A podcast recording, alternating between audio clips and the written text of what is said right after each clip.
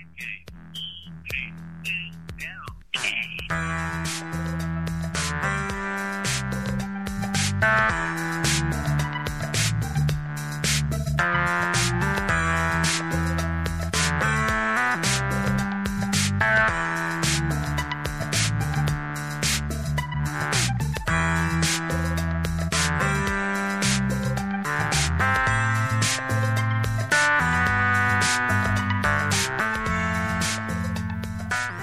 Good morning and welcome to Bike Talk on Kill Radio, KPFK on the podcast. I'm Colin Bogart, and it is the second Saturday of the month. And what that means dates from the LA County Bicycle Coalition and various local LA County Bike Coalition chapters from around the county. We have a pretty uh, a good show today. We've got uh, we're going to start out the program with uh, an extensive update from the uh, Bike Coalition at UCLA, a UCLA chapter of the LACBC. And then in the second hour, we're uh, going to have some other updates from uh, some of the other chapters around the county. We're uh, hoping to hear from Downey, Glendale, and possibly even Pomona Valley Bicycle Coalition. So stay tuned for additional updates in the second hour. Uh, but right now, let's get right to it and uh, t- uh, send it over to the UCLA chapter uh, with uh, Justin Resnick and Madeline Brozen. Here we go. Hi, I'm Justin from the UCLA Bicycle Coalition, and I'm here with my Madeline Brozen.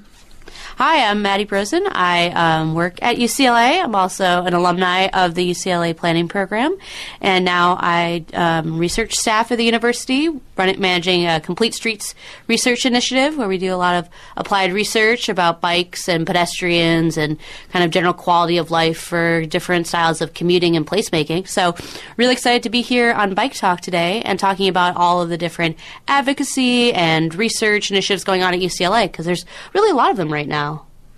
So, from my position, I am basically in the shoes uh, that Maddie was in two years ago, and so I'm still working through my coursework in the urban planning department, and it's been an awesome opportunity to get involved with a lot of the bicycle happenings around Los Angeles. So uh, we'll be talking a bit, a bit about some of the advocacy going on with the UCLA Bike Coalition, We'll talk a little bit about individual products we're on, and we'll hopefully be calling in to hear from some of our friends about their experiences as well. So, Justin, what's your favorite part about bike culture at UCLA? I think my favorite part is just all the opportunities and all the different groups of people that are riding around UCLA. So, you know, I'm a graduate student. I've kind of been, you know, drank the Kool-Aid. I've been biking for quite a long time, but you've got everything from, you know, the, the kind of racer crowd and the really dedicated commuters who come in and shower and change and have their change of clothes dropped off everywhere to the students who live on campus who, you know, they might have come from Visalia. They might have come from San Francisco. They might have come from somewhere out of state. And they all all are we're seeing a lot more bike riding going on around campus. Yeah, it's really exciting. I mean, just from the two years ago when I was a student to now, I feel like there's a lot of institutional support on campus going on um, from the transportation department, implementing more bike lanes, looking at really innovative treatments, and then just in terms of the culture. I mean, I know when I was a student, it was kind of difficult because whether you're a graduate student or undergrad, sometimes, you know, there's so many demands on your time. But additionally, like, it's not something that you're going to be a lifer at UCLA when you're a student. You know, maybe some of the PhD students will stick around for a really long time. But, you know, so it's, it's kind of hard to get that student coalition really advocacy effort going. And I think, you know, maybe it's your class and then the broadening of the bike coalition beyond just kind of its predecessor when it was really just kind of students in urban planning, maybe some public policy. But you know, you've really broadened the audience in terms of who wants to get involved in advocacy, and there's so much going on in the city for the students to get involved in that it's, it's it's a really ripe time.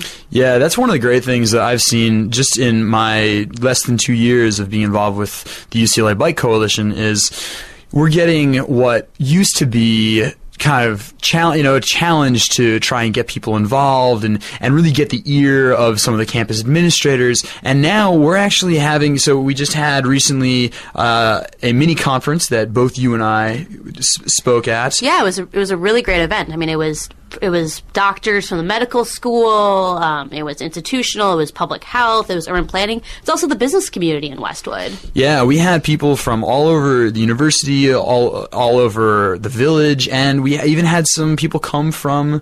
Uh, departments in LA City. So we had uh, one of the traffic engineers come up who works on some of the bicycle facilities. So it was a really great event. Uh, this took place on uh, Tuesday, March 5th, and this is the second year we've done one of these. So last year we focused this conference on kind of the sustainability efforts going on around campus, and this year we decided to focus a little more on the health efforts. So we were, uh, I was one of the ones who kind of was working to set this event up. I was working with a professor, Dr. Richard Jackson, at the university, who is the chair of the, De- the Department of Environmental Health Sciences, and we and another group another group of students uh, from the the Bike Coalition, some of whom were from the Urban Planning Department. We had some undergraduate students from the Environmental Sciences as well as an, uh, a couple other students from the public health school. Really, really great effort to get a really diverse crowd of people interested and leaders from around these these groups interested in bicycling and the importance of it in Westwood. So, what were some of the things that you took away from the mini conference or some of the factors you really enjoyed? Um, I mean, one of the things I, I, I liked asking, I like asking really hard questions, kind of one of my, my fortes in life. And unfortunately, I've asked them to some of my friends, one of in his thesis committee. Luckily, he still talks to me. But um, so I was really trying to stump, you know, as a bunch of doctors. And I thought, like, oh, I'll get them on helmets. You know, I'll ask, like, what do you think about, you know, helmets? And I assume that I'll say, you know, we need this, it's injury prevention. But, you know, kind of when you understand it, you know, there's this relationship when you have strict helmet laws, less people bike, less people bike, more more safety. So it's this big interconnection. But I was really expecting them to kind of draw this hard line about injury prevention. But they were really knowledgeable and understanding, and they said, you know, it depends on the culture, it depends on your skills. You know, there's they they knew like you know maybe it's just because traveling in Europe or whatever that there's other cities that that can do this. So you know I think that was one of my big takeaways that I was really impressed by. Yep. And the other one was from um, Andrew, who's the executive director of the Westwood Business Improvement Association. Um, it's kind of a group that's had its trials and tribulations over the years, and they're really trying to do a lot of stuff to make Westwood more vibrant and see biking as a part of that. You know, like I think Westwood has this big concern. There's not enough parking. What are you going to change stuff? But they're they're really pushing forward, you know. And then the last couple of weeks, have you seen all the great sidewalk improvements they've been doing throughout yeah, the village? Yeah, definitely. Westwood Boulevard and Westwood Plaza coming straight into the village. Uh, they've really they've widened the sidewalks a lot. It's making more room for pedestrians, making for a much more lively environment. And I think this is really going to take a, a strong step in kind of bringing people back to Westwood. I mean, you know, we've probably not that we were there at the time, but we've certainly heard of uh, tales of the days when Westwood was really, really central social place. You know, people would come from all over just to go hang out and you know walk around in Westwood and stuff at night. And I think as you saw things like the Santa Monica Promenade, Third Street Promenade develop, and some other areas of town, you know, in Culver City, you saw, you know, a little bit of funneling away from Westwood, but. I really think this is a great opportunity. I think that the you'll, you've actually you've seen some improvement in the businesses moving in. Um, you've got the the new city Target that's there. You've got uh, I was actually just last night uh, at a, new brand new Korean restaurant with my girlfriend. Really really tasty. And so I think this is a really great opportunity, and we're seeing really good leadership from the Westwood Village community towards you know kind of bringing Westwood back. Yeah, I mean it, it's it's definitely a big part of it. It uh, you know the UCLA and how the campus integrates with the community. I think presents kind of a unique challenge that a lot of other parts of the city don't have.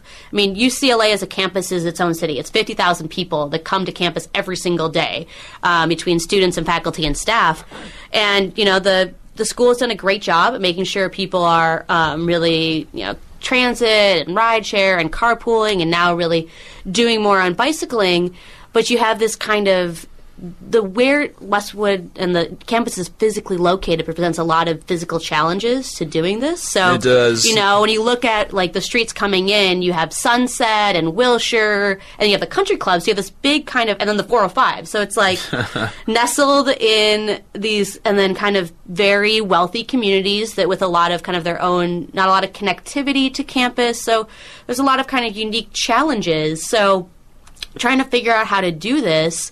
I mean, I don't envy the politicians in the area. There's a Certainly lot not. of hard decisions to make. So, Yeah. um, yeah, I, I think that's that's really interesting. You know, I've seen that one of the best kind of one of many ways that people have been getting out through campus is down Westwood Boulevard Mm-hmm. as it comes right through campus. So, you know, I'd love to see if there was a bike lane kind of from campus to Wilshire, but there's enough space. You see a lot of people commuting. Then you have a lane that picks up from uh, Wilshire to Santa Monica, but then it drops off. So I think now, kind of, the Department of Transportation, another thing they talk about at the conference is the rubber's hitting the road. We're kind of out of the easy and fast lanes to do. Yep. And now we're trying to look at the different options about north-south routes on the west side. So, what, what are the three that they're maybe looking at for alternatives? So yeah, there were there were four major bike lane projects they were looking at for the west side. Uh, one of them was Avenue of the Stars. Then there's Westwood itself from. Uh, I think it was Motor up to up to Santa Monica, kind of made that connection down to Palms and towards Venice for a lot of the graduate student community, and also in the direction of the Future Expo line, which will be a, a big, big transportation factor for people trying to get to and from campus. Um, and then they were also extending a little further west towards Sepulveda, trying to get bike lanes to continue where they exist in Culver City and LA. And then lastly was uh, was Bundy and Centinela, a little further along over in uh, in Bill Rosendahl's district. So. Yeah, so you know Westwood, it's, it's a really big, important connection for a lot of students and a lot of people who come from Palms and Culver City, which you know that's where a lot of the a lot of the, the family housing is for UCLA students. That's where a big portion of the, the graduate student population comes from. Now, I, I, I don't know about you. When I'm coming to campus, I'm always coming from Points West. I'm coming from Santa Monica. And h- how about you? Where were you coming from when you were going? well, when I when I was in school, I, I lived I lived in Westwood. I had like a really easy just shoot up Westholme, which is kind of a, like a neighborhood residential street. Um, now that I'm staff, I, I wanted a little more uh, space between myself and my workplace, so I've been coming east now from for two years, and it's Yeah. been it's been a challenge. I mean, I was in Koreatown, and now I'm kind of in South Mid City, and I usually kind of my preferred way was to take the bus in and then bike out. Um, just, I mean, yeah, it's it's uphill. I, I don't know. The public affairs building is in this like the highest point on campus. What it Yeah. feels like. So sometimes at eight thirty in the morning, my leg just don't want to do that climb. my, my classic joke with people is when they say, "Hey, how are you?" I say, "Oh, you know, sweaty and out of breath." Usually. yeah, it's, it's usual. But you have like the biker glow, and Yeah. there's usually enough free food to like help out you know your Exactly. ravenous appetite uh, around campus. so yeah, I mean, but but the routes going east, I mean, there's definitely a kind of I've figured out ways over time, but it, it's been difficult. And you know, if if I'm going, the more frustrating thing is I think if people that like if I'm going to West Hollywood or Hollywood, kind of northeast of campus, that's where it gets really frustrating because things are so close, but you have like sunsets the only way to go. And I just get really annoyed about having to go out of my way on a bike. I mean, I'll do it a little bit, Yep. But I, I've never figured out a good way from to get to like West Hollywood, which is right next to campus. So okay, so this this brings up an interesting point. You know, what's your take on the idea of trying to put trying to put bike lane infrastructure in to steer cyclists on the routes you think are going to be the most safe and stuff? But yeah, you know, w- when I come in like to this morning when I rode from Santa Monica to campus, you know, I took I took Wilshire.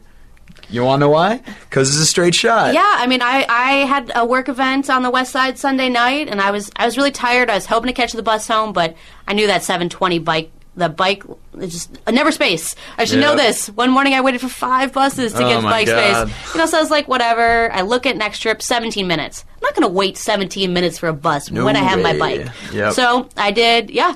I did Wilshire to Santa Monica to Melrose. I mean, it was late, and so there really wasn't people on the road. But it was so direct. I got Yep. there so quickly. I mean, I was like, huh. I usually kind of meander, go this other way.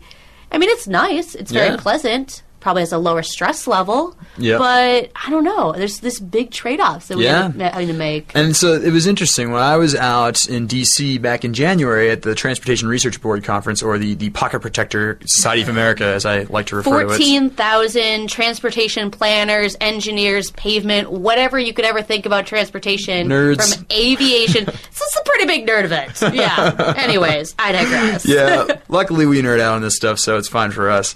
Um, but yeah, it was interesting. You know, there were there were some people talking about how the movement among cities to get bike lanes down. That's great, but when you try to put them, you know, in the, in the places where you can kind of squeeze them down neighborhood streets and say, oh yeah, it's a block or two out of the way, but this is something that'll be will be nice. Now, it's certainly it is probably great for those people who who aren't on the road yet. You know, the, the kind of group that we call the sort of interested but concerned Yeah. bicyclists. It's, you know, it probably is a great way to get some of those folks out. Uh, and I don't know, maybe that's maybe that's where I started way back when. I haven't been riding my bike for commuting since college. But I mean, how about you? Yeah, so I think you know, we, I know we, we share an akin from growing up in the Midwest and, and really knowing, you know, you have this great network. So I've I've been you know biking most of my life. I grew up in Minneapolis.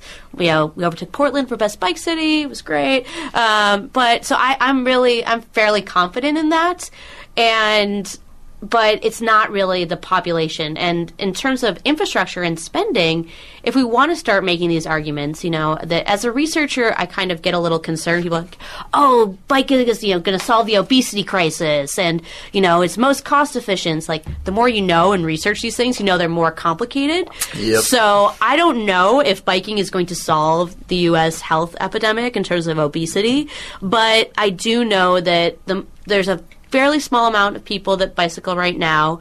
Um, you know, it's maybe one percent for commuting. It's more than that because you bike more for non non commute trips.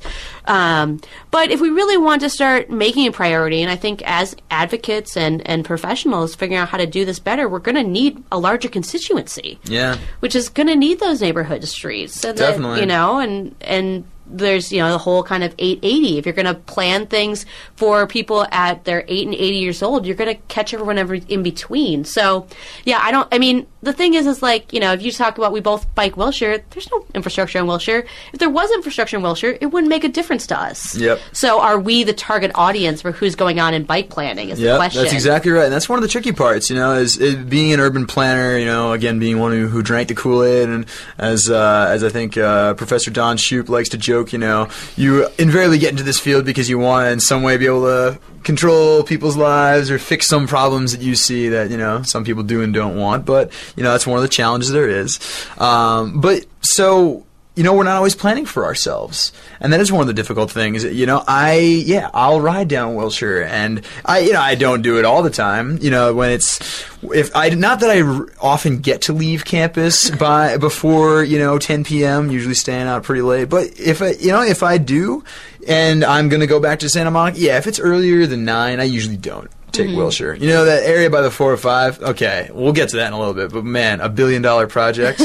oh my lord. So, but anyway, if it's if it's if it's kind of early and there's still a lot of traffic out there, I'll go a different route. But you know, if it's after 9:30, I'm fine going through there. But again, it's not something I recommend to new transplants to LA. It's not something I tell my friends to do. And so, how do we how do we deal with this? How do we deal with kind of removing our own experience, which is what we can relate to so much mm-hmm. in trying to plan these solutions? So, I mean, what are you hearing from the kind of this broader crowd that you're bringing into the bike coalition? As you're kind of doing efforts around advocacy in in the neighborhood in Westwood, what what are these people that are not you and I? What are they saying about their feelings of safety around campus?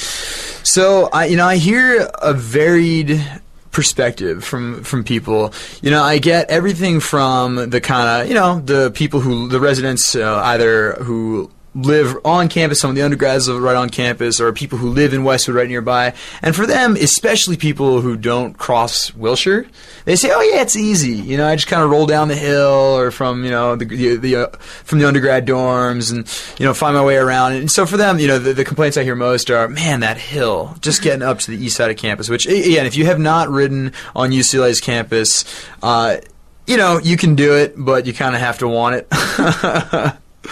But then you certainly have a varied experience from commuters uh, that are coming from outside the campus. So people who come from kind of West LA and, and, and points west in Santa Monica, generally pretty good experience. You have people, there's Ohio, which is a really good route to kind of get across. Uh, and in fact, I live on, I live on Arizona, which is, you know, right, which connects straight away through Santa Monica, um, to Ohio when you get into LA. Super nice route. Uh, it's, you know, kind of quiet neighborhood streets, goes past a couple schools, but it's real nice. Uh, my roommate sometimes will take Broadway, which is, is super flat, which is nice. So you know, if you kind of want to get your hill repeats in, you take Arizona.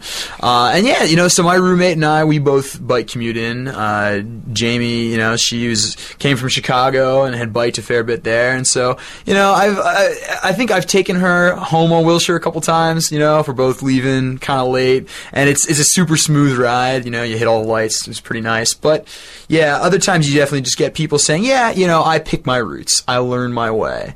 So it generally works out well. The, and I do hear from a few brave souls who come all the way out from yeah downtown Koreatown or Silver Lake, and uh, actually there's uh, a staff member, one of your coworkers, who was telling me that she rides in from West Hollywood, uh, Yasmin, and she was saying actually this. You know, I had not thought of doing this, but you know, there's a, once you when you want to get through kind of the Beverly Hills area, a lot of people take Carmelita to get around the big Santa Monica, North Santa Monica Boulevard, which is pretty busy, and then you get to the point where Big Santa Monica and Wilshire intersect, and you kind of look at yourself and you say, "Man, if I could take Wilshire, it's a pretty straight shot to campus." But have you ever ridden that stretch before? Oh, I actually ride. I, I that's a little bit that I can get because I'll, I'll come down like uh, through from the hill and I was like, okay, it's just like it's like five minutes on Wilshire and Uh-huh. that part it's wide. And I don't. I actually don't mind it, but Yeah? it's not me that I'm planning for. So I, I That's ride that stretch. right. yes, I- I'll tell you, I've done it a couple times, and even even these days, I oftentimes continue on Santa Monica, and I say, well, I'm gonna jog a ways south, and I'll be a little out of the way, but but yeah, I've been on Wilshire a couple times. It's been pretty busy, and so uh, so Yasmin was telling me that she actually just takes the sidewalk there. Yeah, and the I mean- funny thing was, she said that it's great because no one's ever walking. Yeah, no one's. I mean, it's, it's a sidewalk in front of a country club. I mean, so it, it always kind of is is one of those opportunity sites. Like if Yeah. this was just like if you know you could use some different materials, you know, and it's pretty wide. I mean, there's the kind of this is the idea as, as a graduate student, you get to kind of. Uh, fantasize and think about like well what if and, and that's a really i think that's a prime opportunity but yeah you know she's someone that hasn't really been biking. She's been getting into it, and hearing those concerns are, are really interesting. And you know, she's very committed to doing it, which is great. Um, but yeah, there's the the east side routes are just a little bit more difficult. So you know, but if you and then it becomes a thing like do you go south and then come up Wilshire? It's it's Yeah. It's definitely a tough choice. So, uh, anyway, you touched on something a minute ago that I thought was kind of interesting. And You kind of using different materials or other kind of so- creative solutions that we could potentially try and use to improve routes. So now, where have you seen some of these before? Has this been in travels? Has it been in the Um, U.S. or has it been while you've been outside the country? I'm trying to remember. I mean, yeah. So when I when I finished my graduate school, I wanted to kind of check out um, a lot of different parts of Europe that I had never been to. Saw cycle tracks in Amsterdam; they were really great. Um, but the, you know, and and also in Germany. The interesting thing was, you know, I was one of um, I was meeting with a friend who lived there. He says, "Oh, watch out! You know, this this is a bike lane. You're going to get belled at," which is a new phenomenon. And we thought about like, well, we're not going to get honked at. We're going to get belled at. Better Um, or worse? I don't know. Yeah, but also just in Minneapolis, there's so many water features that I kind of know that there's like very this just the smoothness of nice asphalt. Yeah. So fresh tarmac. yeah, exactly. And so if like that was, you know, rather than being concrete, which even like even a sidewalk, it gets all like clunky. Some days I think about this. I don't know. This is one of my many mapping project ideas. Yeah. So I want to know what streets in LA that I like to bike on are made of concrete versus asphalt. Because those concrete ones they crack. There's huge gaps, and they're just the pavement condition isn't as good. Versus the asphalt ones, I mean, there might be a pothole, but it's not like clunk, clunk, clunk, clunk, Yeah. clunk. You know, so. Yeah, I mean, I think that's just that's that's the part of the nerd in me of knowing like what what materials could be really good in Yeah, places. let's go and- back to uh, let's go back to DC. and We'll ask him about the, the concrete asphalt, you know, ratio mixes and all that stuff. Yeah,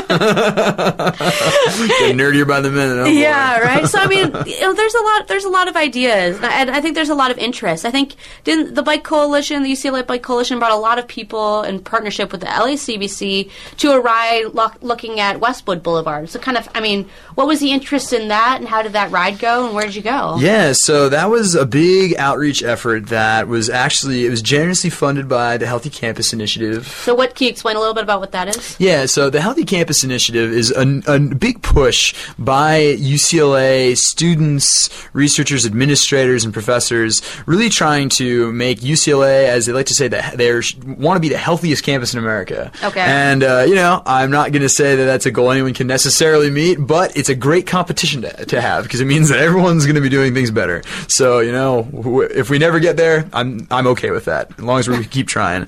And so that is yeah, it's an effort from all all over campus. We've got some people that are focusing on the built environment. We've got some people focusing on on sleep and mental health. We've got some focused on exercise and nutrition. So a bunch of different factors that fit into into a healthy lifestyle that is you know not not just important you know in general, but especially when you're you know when you're a student, when you're you know taking those sleepless nights to get your work done. You really do need to have as much balance as you can in other aspects of your life. I'm sure you remember those days. Well, yeah, I mean, but also, I mean, the the campus has such an interest. I mean, as you know, I think there probably are more faculty and staff than there are students, and the campus, as as their employees, has an interest in their employees being as healthy as possible because it's less healthcare costs to That's the whole right. system.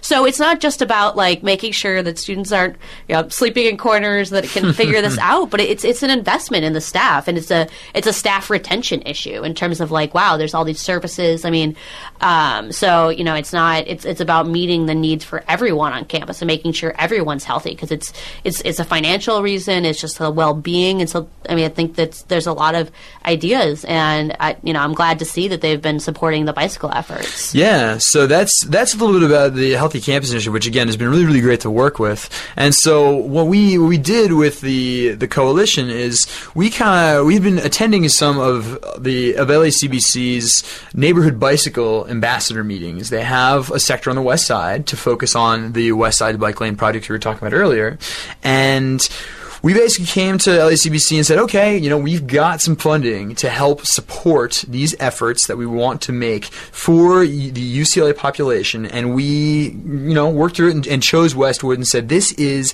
a key corridor for biking to UCLA. This is something that will benefit students, faculty, staff, visitors, anyone who, who's going to come to UCLA who's going to be interested in doing so on bike. Uh, whether they already are riding a lot or whether they're going to think about it when other, like the Expo line or Bike Share, which we'll get to later, comes up. And so what we did was we basically said, all right, we need to, who are all the people we need to talk to? You know, obviously the Westwood is Boulevard is located in Council District Five, which is under Councilman Koretz, and so we knew we needed to be reaching out to him in his office and to the businesses in the area, to the residents, and so we had a very dedicated group of people who would meet on, every month. It was a mix of students, some LACBC staff. We had some other residents of the area. We had some people who were working on um, other aspects of the neighborhood, such as the Expo Greenway. And we had everybody come together and just kind of you know, put our heads together and say, okay, who do we need to reach out to and what can we do and so the kind of end result was we you know collected a list of all the, the contacts we could get and we put together a big one day ride and we called it Ride Westwood. And we basically, you know, we were able to get breakfast for everybody. So we all met up on kind of the, the southern end of campus, right at the top of Westwood, where, you know, we hope that one day the, the bike lane will go all the way up through Westwood Plaza and welcome you to the campus. We had a breakfast and a meet and greet there, and I'll tell you, we had, I think it was estimated 120 people Oh, that's a really big group. came out. It was great. You had everybody from you know some of the the dedicated UCLA commuters. Um, you had people on there. You know they're kind of. Their bikes that can carry everything, you know, their pannier bags and all their commuter stuff and their gizmos. You had, you know, people from a couple people from the, the cycling team who wanted to come out and support, um, and then you had just community members who, you know, people who live in Westwood with their coming with their kids and their families who support bicycling in their neighborhood. And so it was great. So we met up, we ate some breakfast, and you know, we kind of had a nice little rally for you know getting excited about bicycling in in Westwood. And then yeah, we rolled down to essentially ride the what could be the future route if we get this bike lane in place. And so we went down to a community center. We were able to have again an opportunity to meet up with some some more kind of neighborhood folks who maybe didn't want to ride the whole ride with us, which was a good. I think it was about eight miles in total. So it's a pretty good distance. You know, there's some people who you know maybe aren't connected directly with UCLA, so for them it made sense to meet up a little further south. And so, yeah, it was a really great event. We had uh, had a nice ride. We got support from uh, what was the name of the pizza restaurant? Shoot, now I'm forgetting it. We had support from from um, The new one? Yeah, The 800 degrees? Not not 800 degrees. Anyways. But anyway, so we had we had great support from one of the local restaurants, and so yeah, we went to one of the community centers. We had lunch. We had everybody hanging out, having a good time, and yeah, we rolled straight back up Westwood Boulevard. You know, we had a big old mass of us in you know for a time when we were further north in the bike lane, but further south, taking up the space that could be bike lane in the future. And so that's what's so important is showing to the businesses, showing to the community around there, and just showing to drivers along that stretch, like, look, you know, it's not that much space that we need to get here, and it really can encourage a lot of bicyclists, like the 120 of us, to ride more frequently. And I think this this was a, in advance of the community meeting about about these prefer the different alternatives. That's right. So how I, I heard that there was a little bit of a tension going on. There was kind of two sides of this, which is um, not uncommon to Westwood in terms of kind of the student and younger and maybe a little bit more progressive and kind of the more typical West Side, very concerned about congestion and parking. Apologize for the stereotype, but that's kind of that's that's the impression that I got. That there were these kind of two diverse groups. So was that the case? And and so who were the kind of the constituents and groups that came out to the stakeholder meeting? Yes, the the public the public meeting was uh, it was it was a, it was a good one, and it was funny because you when you when I, when I arrived at least I had to you know come with a group from UCLA also, and uh, you know we kind of all looked around the room and just went and sat down somewhere. We didn't, we didn't quite realize that you know you had you had two pretty clear sides of the room coming from different sides of the of the argument. Uh, you know I guess you just sit by people you know and say hello, so it kind of naturally formed. Uh, and so yeah, it was it was definitely contentious at times. Uh, there were there was you know the the city staff did a, a great job of. Uh, you know, keeping things going and trying to, you know, make sure that everybody's comments were heard because that's again that's the most important part. And uh, but yeah, there were definitely times you heard some hissing from some sides of the room. You heard some booing and some yelling and some clapping and some cheering, which was good depending, you know, on which side of the the aisle you you, you were sitting on. Um, but what was really interesting was actually hearing from the community members who, you know, came there without really having a side yet. The people who just came out and said, "I, you know, I've heard about this, and you know, I, I hear it's kind of a big deal, so maybe I should come and listen in." And so that was where I think was most interesting, and that was where I think those are the folks that the city staff were really listening for. You know, they know that there are groups out there on both sides who kind of rallied the troops and said, you know, all right, we need to get get up and support this.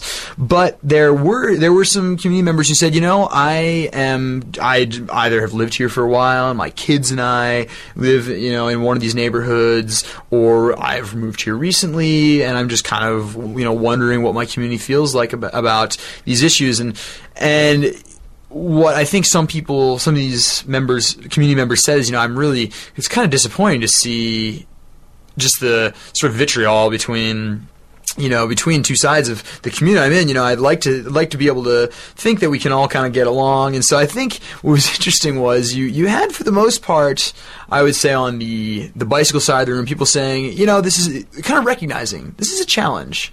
And we know it's not going to be easy but we'd like to make something work. The other side not always as flexible.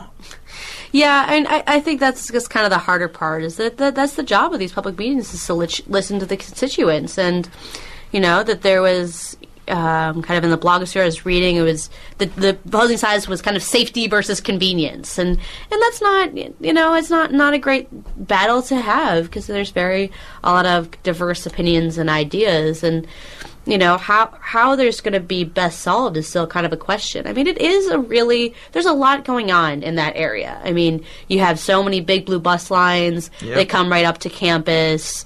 Um, you know, there there are still probably you know emergency access issues that you have the big hospital complex, and it's it's not it's not an easy decision for anyone to make. So Yep. we'll kind of see where it goes. I think that they're still kind of listening. I was, you know, a little disappointed that I think the council office is supporting the Sepulveda alternative, which to me is, is very out of the way and doesn't really have anything to do with access to campus. Yeah, it doesn't do a lot for us at UCLA, and you think about it. I mean, it's. For, I think for some people, maybe trying to get.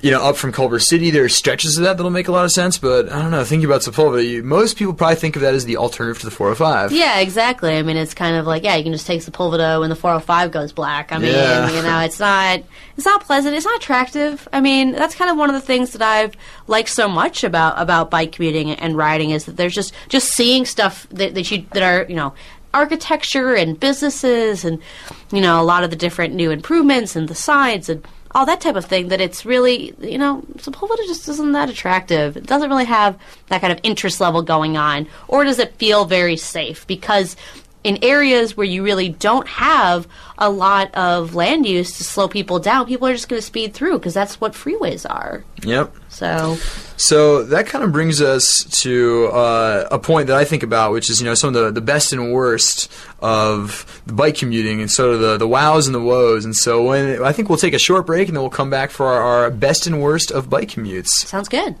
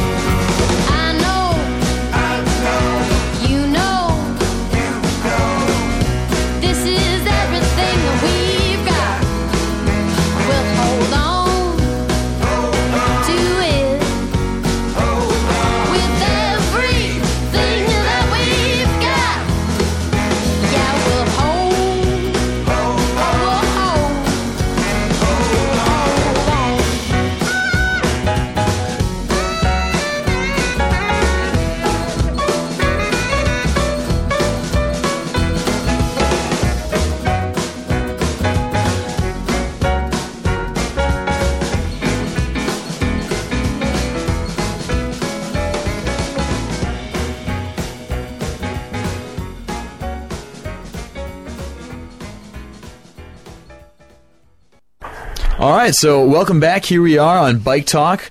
Uh, I'm Justin Resnick from the UCLA Bike Coalition, representing UCLA, and I'm here with.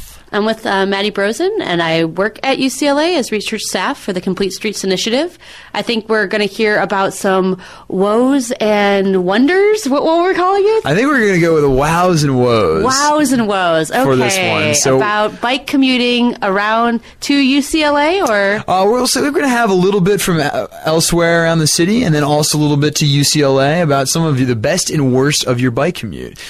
So we've got on the line with us, uh, we've got Lars from the Downey Bicycle Coalition. So Lars, you, are you here with us? Yes, um, delighted to be here. Um, if uh, let me tell you a little bit about my biking experience. I'm not really a long-term bicyclist. I started riding bicycles mostly ab- around Downey. Uh, just for local commutes when I retired for a period a couple of years ago, but I came out of retirement and decided it might be kind of nice to commute to my old workplace on bicycle, which is in Culver City. So um, I uh, kind of worked up to it. My first tryout, it was before I actually went back to work last year on Bike to Work Day.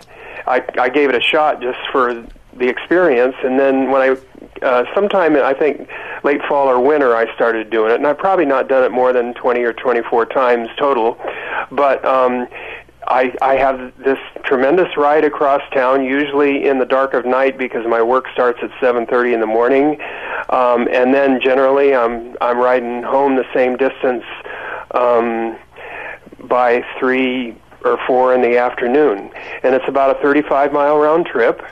And it's it's kind of divides itself in thirds. Uh, the first third, leaving Downey kind of through back residential and industrial streets, I get into Vernon and I follow a railroad, uh, a parallel street to a railroad where there's very few cross uh, cross streets and passing lanes, and even though there's some truck traffic, there's all kinds of space. Then I get into East LA for a little while, and then I pick up um, uh, the a westerly route to Culver City at USC um, where I've got bike lanes the last third of the ride. Great. So now, what, what is that stretch from USC to Culver City? What do you? What's that stretch you like to take?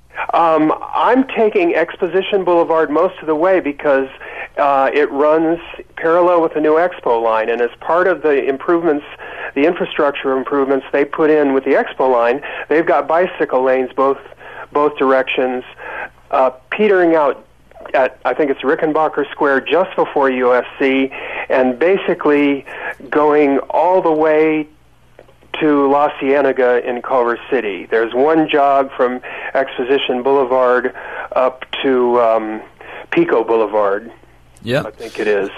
Um, and so I've got bike lanes that that third of the ride. So how how has that changed? Have, have the bike lanes helped you feel you know more ready to ride, more confident in that stretch? Since because they're pretty recent things. Um, there's, um, I mean, the bike lanes are not perfect because they're, as I'm sure all your listeners know, bike lanes kind of share the asphalt and the concrete as a curb structure, and you're trying to stay on the smoothest part, and there's inevitably a, a few things in the curb, but the lanes add a lot. And in fact, during the I would say maybe it's four or five months. I've done it on a, at most, I would say a semi-regular basis. They've actually added another mile of bike lanes in LA City proper on Jefferson Boulevard as you kind of head um, west to uh, Figueroa.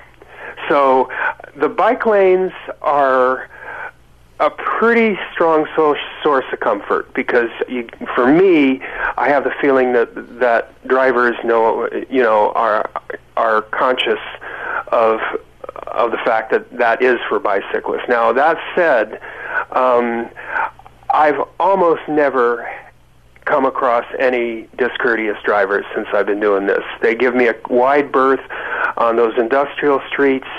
Um, they're courteous everywhere. The biggest downside of that commute is there's so many lights going west on Exposition, and there's no there's no no way a cyclist has access to changing the lights other than jumping off and you know hitting and hitting the sidewalk for the pedestrian signals. Well, yeah, that's that's really great to hear. I mean, I, I wish more people kind of had that no complaints about bike commuting, but I, I think it's kind of a showing a bit of the changing culture in, in the LA bike scene. Have you noticed any like more riders out or any kind of changes just over time um, uh, since you've been doing this commute? Um, at uh, at five to six thirty in the morning when I'm out there, there aren't too many folks out there. I wouldn't be. either. yeah, I could I could see that. at at three and four in the afternoon, I, I will say there have been a couple of times. Then, I mean, there rarely have I been near other cyclists for anything more than a few seconds. But there have been a couple of times when I was riding along with three or four other riders, and each of us obviously had different kinds of agenda. I mean, that that's that stretch of lane that goes um, that goes from USC to um, to Culver City, that goes down into the Ballona Creek resi- reservoir. So you can you can go the rest of the way, the way to the beach, and there's a lot of you know hardcore res- recreational cyclists, all decked out in the right kind of gear, who are taking those. And I'll see those sometimes early, and sometimes late. Um, I wouldn't say I've seen a trend, but there's definitely um, there, there's definitely some traffic out there. Yeah. Now, since we're talking about wows and woes, I'm still way in the wow category, but once in a while it's a real annoyance to see some neighborhood bicyclist on the left side of the left left hand side of the street, and that's kind of a that's a disappointment. You, you mean kind of wrong way riding on the streets, Yeah, or they're riding in the lanes, but they're riding opposite. You know, illegally opposite my riding on the on the on the right hand side of the street. They're riding on the left hand in the bicycle lane. So there's some ignorance out there. Hmm. Yeah, you know, I think there's a lot of. Educational opportunities for kind of improving that. Well, you know, we hope that you you stay in, in the in the wondrous and the, in the wow category, and you know, thanks Thanks. for sharing such a, a great bike commute story. Okay, it's a pleasure, and it, it, it's been fun. It's an adrenaline rush, morning and afternoon. It makes it worth going to work. It's it's great stuff. Well, great. Thanks so much, Lars. Um, Thanks, Lars. Yeah, I think we're going to take another call from now a UCLA bike commuter. Um, so, Many thanks. Pleasure to talk with you. Yeah, thanks so much, Lars. Bye. All right, so jumping over to uh, to Dan Robin. Dan, are you there with us? Yeah, can you hear me? Yeah, hi Dan. How are you doing tonight? I'm good tonight. How are you doing? Good. So you want to introduce yourself and kind of your associations with what do you do at, at UCLA and, and how long you've been riding? Sure. So, um, well, I've been riding my bike since I was a, a wee tot. Um, I grew up in a town where we um, we all rode our bikes to school. It was a very very small suburban town. Um, so I kind of you know fell out of riding my bike in high school because I wanted to be a cool kid with my you know manual stick car. And then uh, when I moved to New York City, I got back into riding bikes. Um, so I've been in LA for a few years now, and uh, I'm at planning school at UCLA. So um, most days I, I bike commute to UCLA. Um, if I'm not biking, usually taking the bus, and every once in a while I drive. But uh, um, I'm lucky. I have a very easy bike commute. Um, it's pretty much all on neighborhood streets, and the streets that aren't neighborhood, they either have lanes or uh, they have sharrows. And so um, kind of like the previous caller, you know, I, I I feel lucky. I don't have any really bad experiences. It's a nice ride. It's all uphill, so I get a good workout, and it's all downhill on the way home, which is quite nice. Yeah, so, so Justin and I were kind of talking earlier about, you know, there's kind of a push and pull between neighborhood streets and arterials in terms of how direct, you know. Ha, do you do you go out of your way to take neighborhood streets in your commute? So I'm I just live in a place where the most direct route for me actually is on neighborhood streets, and if I were to take arterials, I would actually go out of my way. Now, sometimes you know if I'm on the other side of campus, I have to take arterials home or or st- or something, and that's not as enjoyable. But um, you know, I've been I've been riding a long time, and I feel kind of tempered against traffic. So. Um, So where are you coming from? And where are you coming from? And then when you're going to UCLA most times, Dan, what's your route? Yeah. So I I was in Palms, and uh, I take um, Motor uh, Motor Avenue North, which has a brand new, really nice bike lane, um, and then I cut through some neighborhood streets in Cheviot Hills, uh, and I wind up on a street called Prosser, which is good because it has lights across Pico and Olympic, and the light at Santa Monica. And on the other side of Santa Monica, it turns into a street called Westholme. And Westholme has um, roundabouts and sharrows, and uh, cyclists may use full lane signs, and so it's it's really nice and easy. It takes me almost exactly where I need to go on campus. Yeah, it sounds like you've got the pretty idyllic commute. Did, did you did you do a bike map to figure out where you wanted to rent your apartment by campus? Oh no, I I didn't. It actually just worked out this way. Lucky, I, my roommate and I are we're both kind of bike commuters, and so we knew that Palms would be a good neighborhood for us to live in, um, but uh, not you know s- no no farther down than than neighborhood wise. We didn't look at specific intersections or or specific sections of Palms. Well, glad it worked out so well. I mean, is this your experience kind of biking? You know, it sounds like you're someone that really bikes a lot, kind of as their mode of transportation. Do you find that kind of the same experience along other streets in Los Angeles, or is this kind of more specific, or, you know, do you just end up lucky? What, what do you think? Well, I I think I've been lucky. I I I feel pretty confident in my riding ability, and I don't feel like I take very many chances, and and so I think that's maybe one of the reasons that I've had nothing, pretty much nothing but good experiences. You know, every once in a while I get an, an ignorant motorist. Uh, excuse me. Every once in a while I get an ignorant motorist, but you know there are lots of ignorant cyclists out there too. So just gotta just gotta live with humanity, basically. Take the good with the bad. yeah, yeah. So, do you have uh, you have any particular stories uh, other than your average commute? The kind of the, the best and the worst. Some of the things you that really stick out in your mind about your bike commuting around between whether it be to campus or just kind of around your neighborhood. Well, I, you know, I sometimes I, I leave campus and I go over to Mar Vista or Venice, and I, I take Ohio to Barrington, and it always feels really good to go past all the cars that are in line and know that I'm going to get to my destination faster than all of them, even though you know that's not how it's supposed to be. um, so that's really satisfying, and uh, and uh, I just I like that feeling of, of seeing those windows rush by me on my uh, on my left side. How, how, how often do you choke back saying suckers to all of them as they're sitting in traffic? uh, usually don't say it, but I, So it's a polite cyclist, of course. yeah, yeah. And so, Dan, you've also you've done some work with uh, with a bike shop down in the kind of Mar Vista area. You want to talk a little bit a little bit about that? Yeah, so I'm a volunteer at a bike cooperative called the Bicrowave, um, like microwave but Bicrowave. Um, and so we are a community-based uh, teaching shop.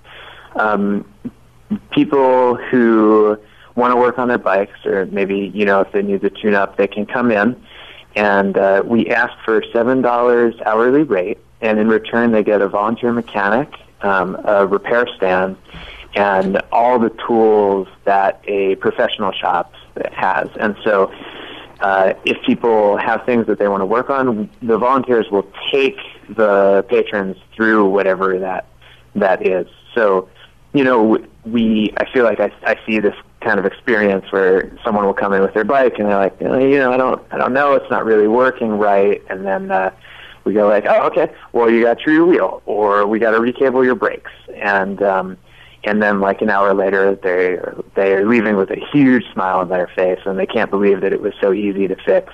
Uh, customers are are really happy with the chance to learn to do something for themselves on their bicycle. Um, most bike maintenance is actually deceptively easy and simple.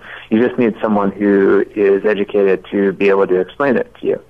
So, um, you know, you could pay fifty dollars to have a shop work on your bike and not learn anything about it, or you could come to us and pay seven dollars, and um, you would get to learn all the skills for yourself.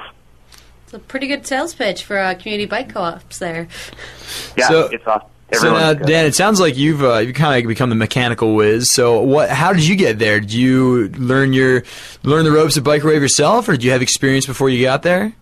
I had a little experience. Um, I uh, I would kind of um, how do I say this? Rescue abandoned bikes from the streets of New York when I was living there, and uh, and I would recondition them, and so I learned a lot that way. Um, and then when I moved to Los Angeles, I started volunteering there, and I learned a lot, a lot more there. So, um, yeah, if anyone out there has a French bike and they are really confused about how to work on it, I can totally help you out with that. Come by. All my right. school. Well, Dan Robin, thank you very much. We're going to bring you and Bicrowave all the tough ones. so thanks so much for sharing with us your, your wows and your woes. Sounds like it's been mostly wows for you. That's good to hear. Yeah. All right. Thanks a lot, Dan. Take care. Yeah, I mean, I think you know, um, it's so it's so encouraging to see people that are so interested. You know, like and very anecdotally, you know, I just feel like there's been a lot more people bike riding, and uh, I'm kind of a prolific tweeter myself, and uh, so you know, I I've been I kind of compose tweets when I was biking, but I then I get home and I'm so excited I'm not going to do it. But like on Thursday night, I was biking home and I saw four other cyclists kind of on fairly major thoroughfares, and third of them did like a vehicular left-hand turn. You know, it was just kind of a, a, a note of that people are getting more confident about cycling. That you know, it doesn't have to be on every big street, but that it was just it just feels like there's more people. Yeah. you know. Yeah, you're definitely seeing more folks out now. And Maddie, you just re- described something, the, the vehicular left turn. So, you know, do you want to you want to tell our listeners a little bit about what that means in, in bike nerd speak? Yeah, in bike nerd speak. Um, you know that there's kind of as if you're wanting to make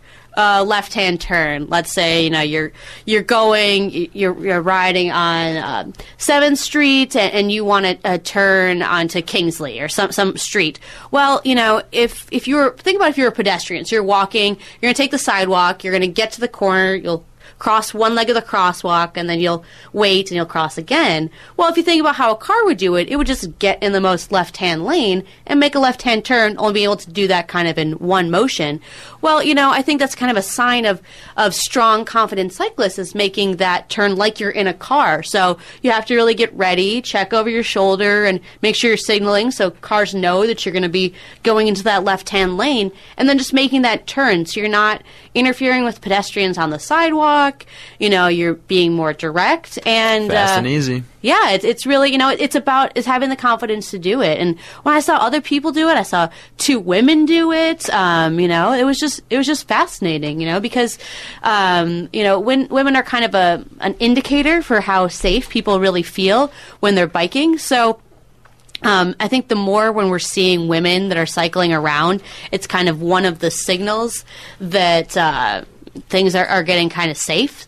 So, you know, that I could see not just women biking, but women that were biking and doing that kind of in a confident way was, was really exciting. Yeah, that's great. So uh, I think we actually have one more caller that's joined us. So let's see if Megan is here. Let's see, Megan, can you hear us?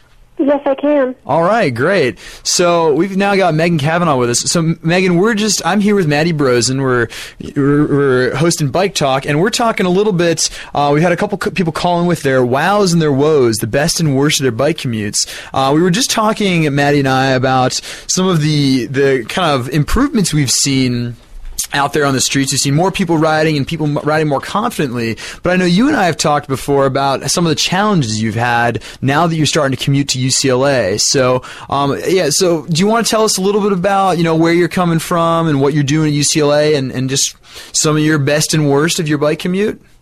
Sure, sure. I used to be a really avid bike commuter. Um, I would ride my bike actually from my house in Hollywood to my work in Burbank. Um, and I would ride over the Cahuenga Pass in the middle of the night, and I did it regularly.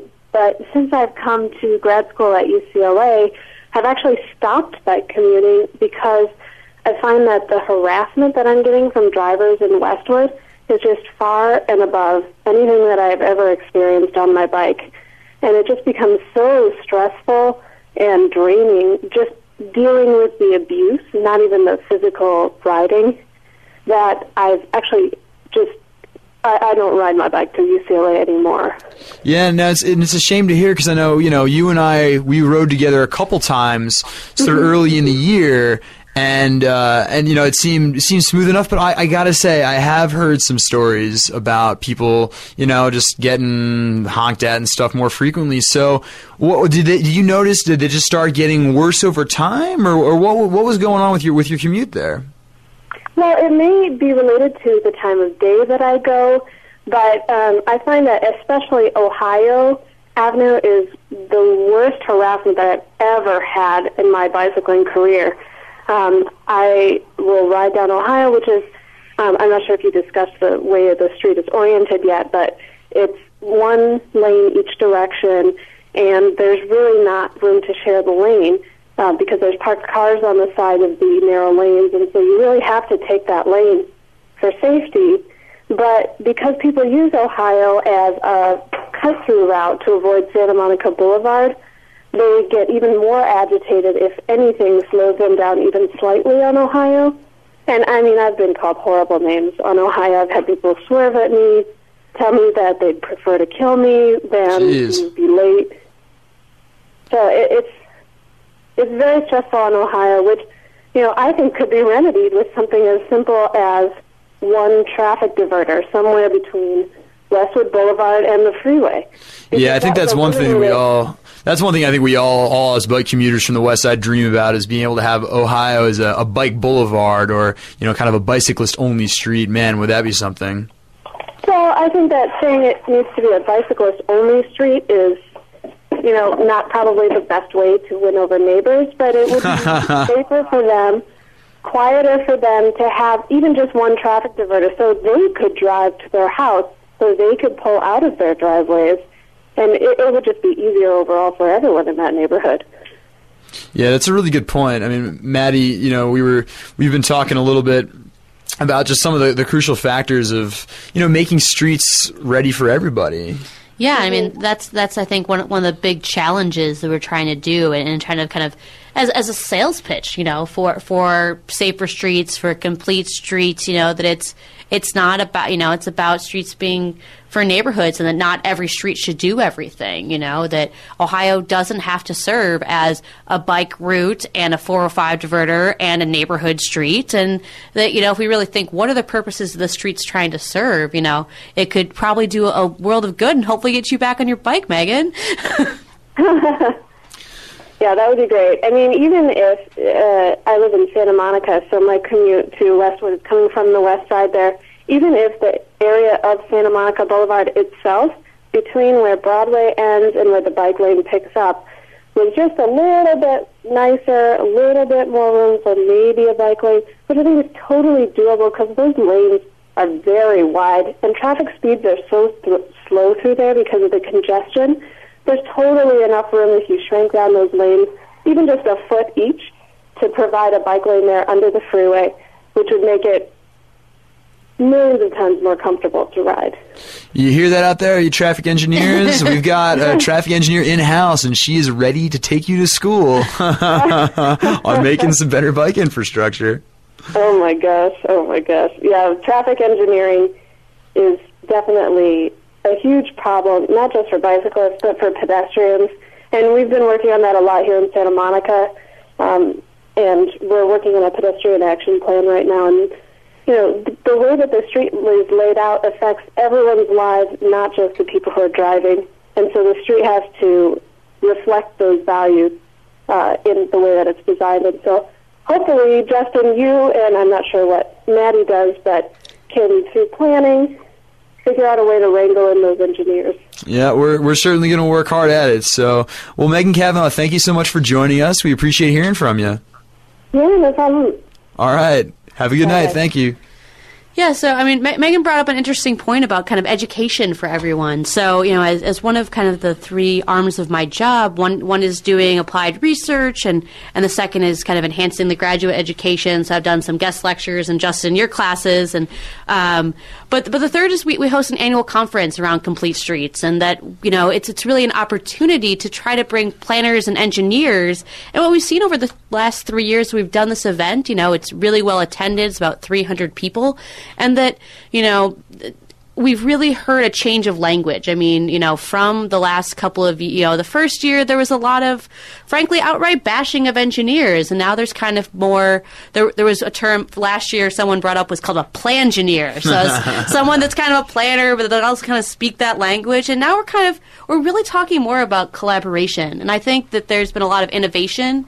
I think there's still a lot of, of long history, though, you know, in in the historical traffic engineering. I don't know, Justin, where you stand on the planners versus engineer debate? Yeah, see, and I think the plan engineer is the way to go. So you know, I am, I am, and for any of you potential employers listening in on the job market, because I'm graduating in June, and uh, yeah, some of the places that I've been been looking, you know, they really want people who can kind of think from both sides of the street, and so I think that's what's really important. Is you know, I had uh, I had an interview them ask me, well, okay, you know, what do you think the role of the car is? And it's funny because as an advocate, you know, you certainly have your times where you want to say, oh, it's just the thing that gets in my way all the time. But, you know, when it comes down to it, I think uh, what's interesting is the va- almost every bicyclist you'll meet out there is also a driver. And so, you know, people can, bicyclists uh, can come at it from both angles. I mean, you know, there, there have been those times where you've been stuck in traffic too and you want to bang your head against the steering wheel because, well, it kind of sucks. And so, um, you know, I think similarly, it's, it's really important when you're trying to solve transportation problems, you know, to know how each other think.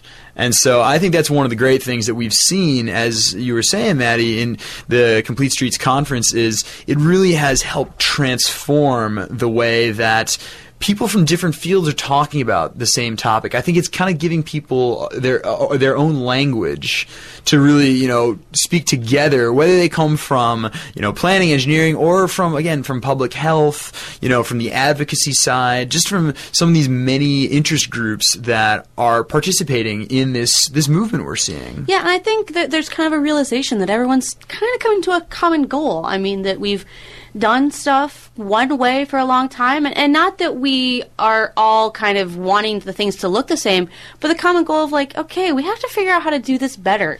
We have to think about balance. We have to think about innovation, you know, and that, you know, the the population's growing. We're going to be adding, you know, like a million people to the city. That we're a built-out place. You know, we just have to do things differently. It's kind of one of the things. So, um, yeah, I think that's that's really interesting. You know, what what you know have you seen this kind of different? You know, what you know as as a graduate student, you get a chance to kind of think about really interesting papers or topics, or what's that one thing that you'd love to figure out how to how to solve through research?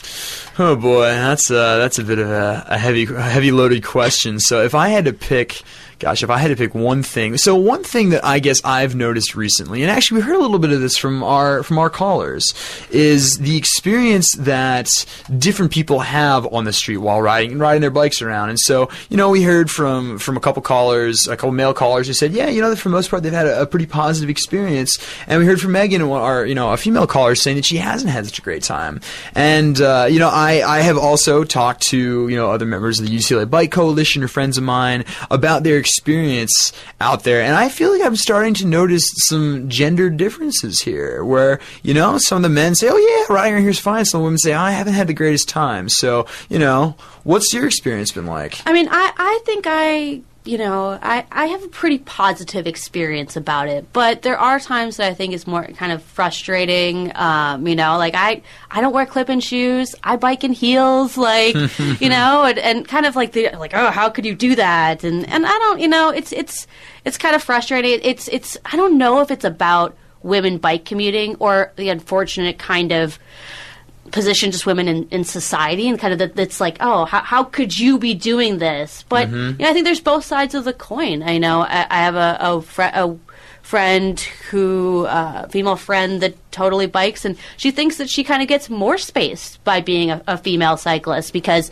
people kind of less expect and kind of are a little more courteous. So you know this is the idea that there's so many kind of different sides of the coin but how do we really build these perceptions back into practice you know? Because you know it's always about the data like what can That's you right. measure and how do we measure people's perceptions Yeah, so I'll tell you, if there are any uh, budding graduate students listening, I think this is a really important topic to figure out. You know, one of the things that you see, and, and we've seen this in European cities that have really increased their the percentage of their population that's riding a bike regularly is you tend to see that it's men who kind of lead the charge in picking up more bicycling and then a lot of times women pick up afterwards. In fact i, I have a, a phd student friend at, at ucla who says she she came from uh, from london and she said that the trick to getting more people on bikes is you got to start with the fat men. And if you can get the, the businessmen sweating in their suits, then then you can get a lot of women who who will come around. And in the end, when you have a city with a lot of bicyclists, it's actually probably more women than men who are riding.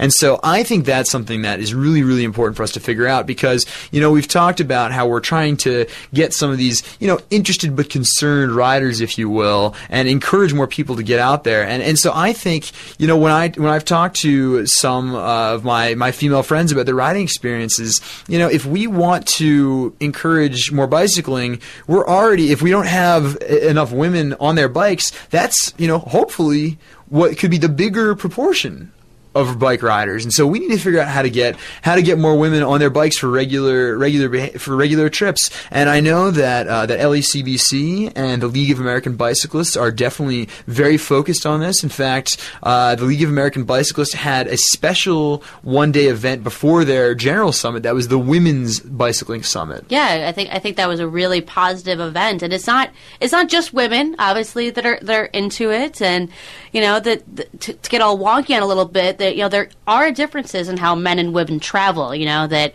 you know uh, women not just in terms of demands, but do a lot more link trips. So like I'm going to go and go to the grocery store and uh, drop off, you know, whatever it is. They're, women just just travel a little differently than men. So I think there might be some concerns about, well, I don't know how I because because I want to travel this way. I don't want to change how I get around just because I want to ride my bike while doing it. So I think there are some considerations about, you know, like the different bikes and gear and you know just need to recognize but not there, there's a fine line, I think, between recognizing there's differences and isolating those differences, and Yep.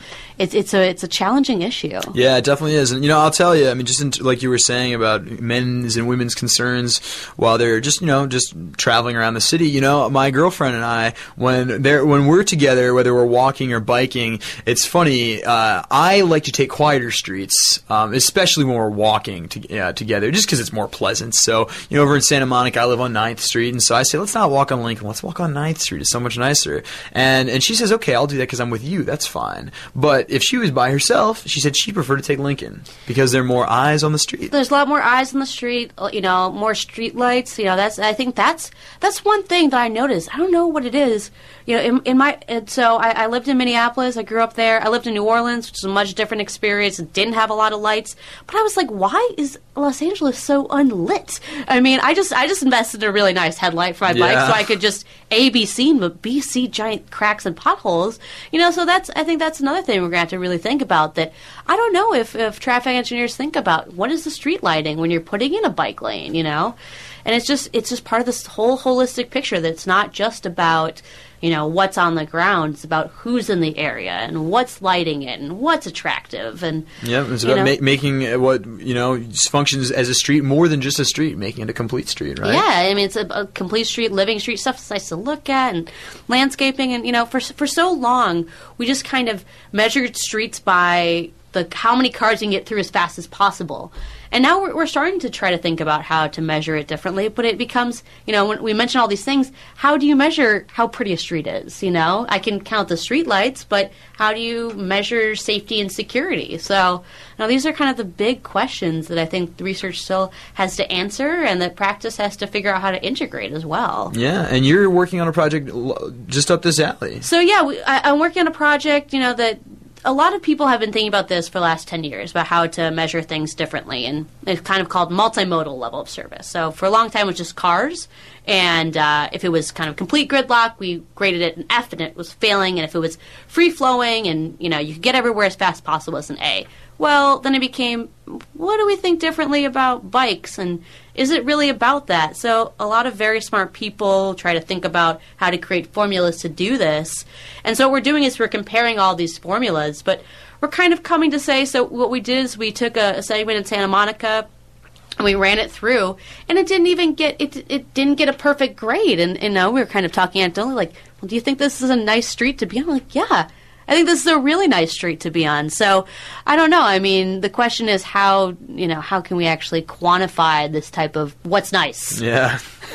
I don't know. It's a big it's a big research question, which I'm going to need more research dollars to figure out the answer Yeah, to. Yeah, that's right. yeah, I mean, I think there's a lot of really interesting work going on, and and you know, there's what what UCLA is doing, it, it, it's it's kind of nice to be at kind of the intersection of research and practice, and I think a lot of you know your work is doing that. So, what's kind of on the horizon? What are the next big questions or projects do you think UCLA is going to tackle?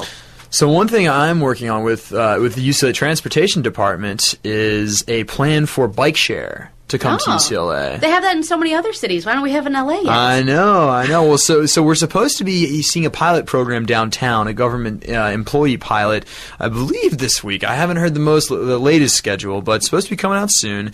And uh, yeah, so uh, UCLA was contacted by Bike Nation about trying to use Westwood as one of the launch points and how they would like to get bike share to serve UCLA. And the campus said, yeah, you know, we've been building up our bike programs, we've got new lanes in, and you know, UCLA has agreed to this this trip cap, so that we limit the amount of traffic that's you know coming through the village and, and you know affecting other Westwood residents. And so they said this seems like a great way to kind of meet our transportation goals. so, when you say trip cap, do you mean no more people ever coming to Westwood?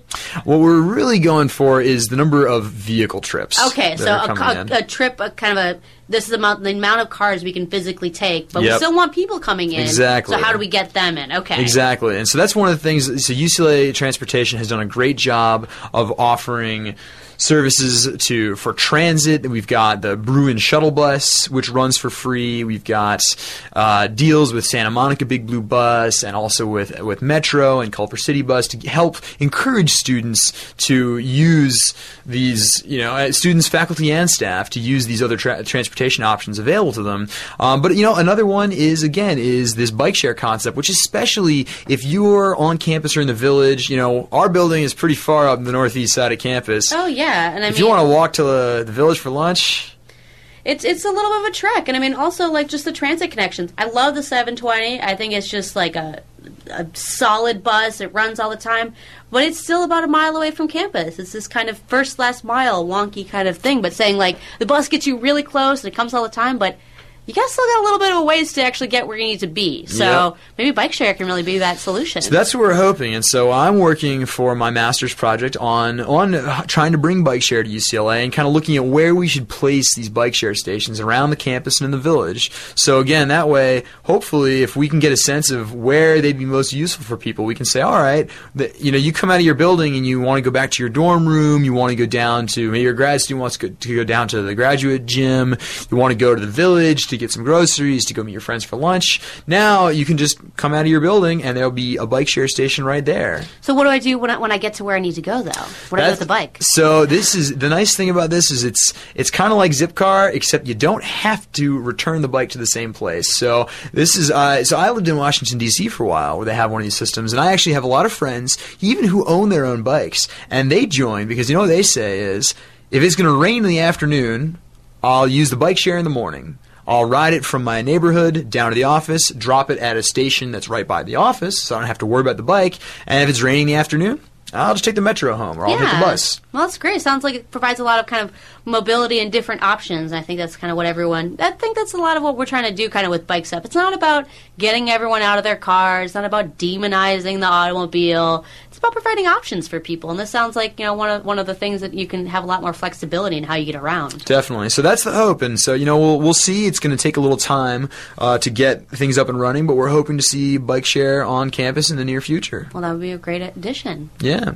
So we've talked quite a bit about the kind of uh, research topics. Do we want to do a quick pitch for a couple of our events coming up? Yeah, that sounds great. Uh, So one of uh, Los Angeles' favorite open streets events, of course, is CicLAvia. Yeah, so that's uh, and it's a new route this year. So they've been doing a lot of kind of their kind of their horse route. Why did I say horse? Um, the main route that's going on, but now we have a new one. So downtown to Venice Beach, CicLAvia to the sea. CicLAvia to the Sea, April twenty first. So all people like me that live in Mid City, that it'll be right in our backyard, and it'll be super exciting. The block party with hundred thousand of your closest friends biking the streets of LA. So that's a really exciting one.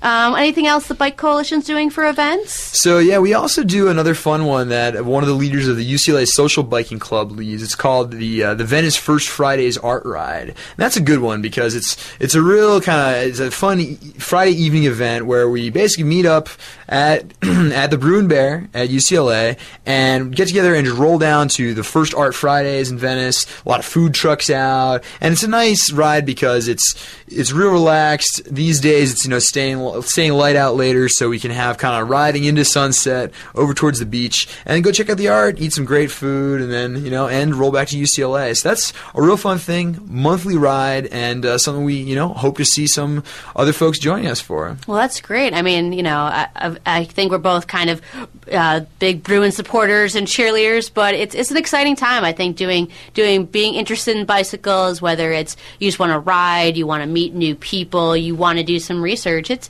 it's a happening time for bikes at UCLA. Yeah, definitely. So, um, again, uh, I think we've kind of covered a, a lot of our bases. We were really happy to be able to share some of our fun and exciting research and events with our, our radio audience here. Yeah, so please uh, come UCLA, check out what we're doing, and uh, yeah, have a great ride. Those buttons on your shirt are falling to be undone. They have my name all over them. Wind that blows through the open window sends a, a shiver down my spine. And I think I don't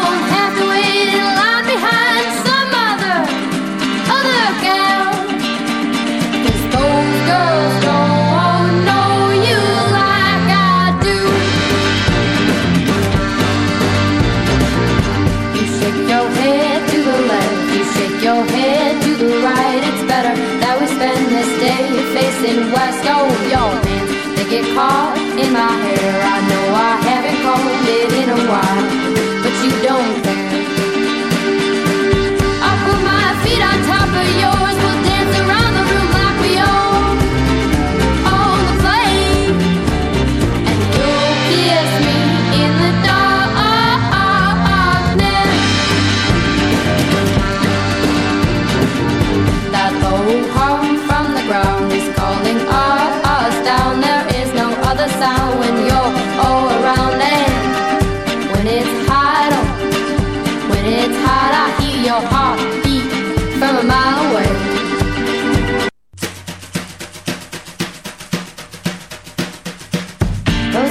On your shirt are falling to be undone. They have my name all over them.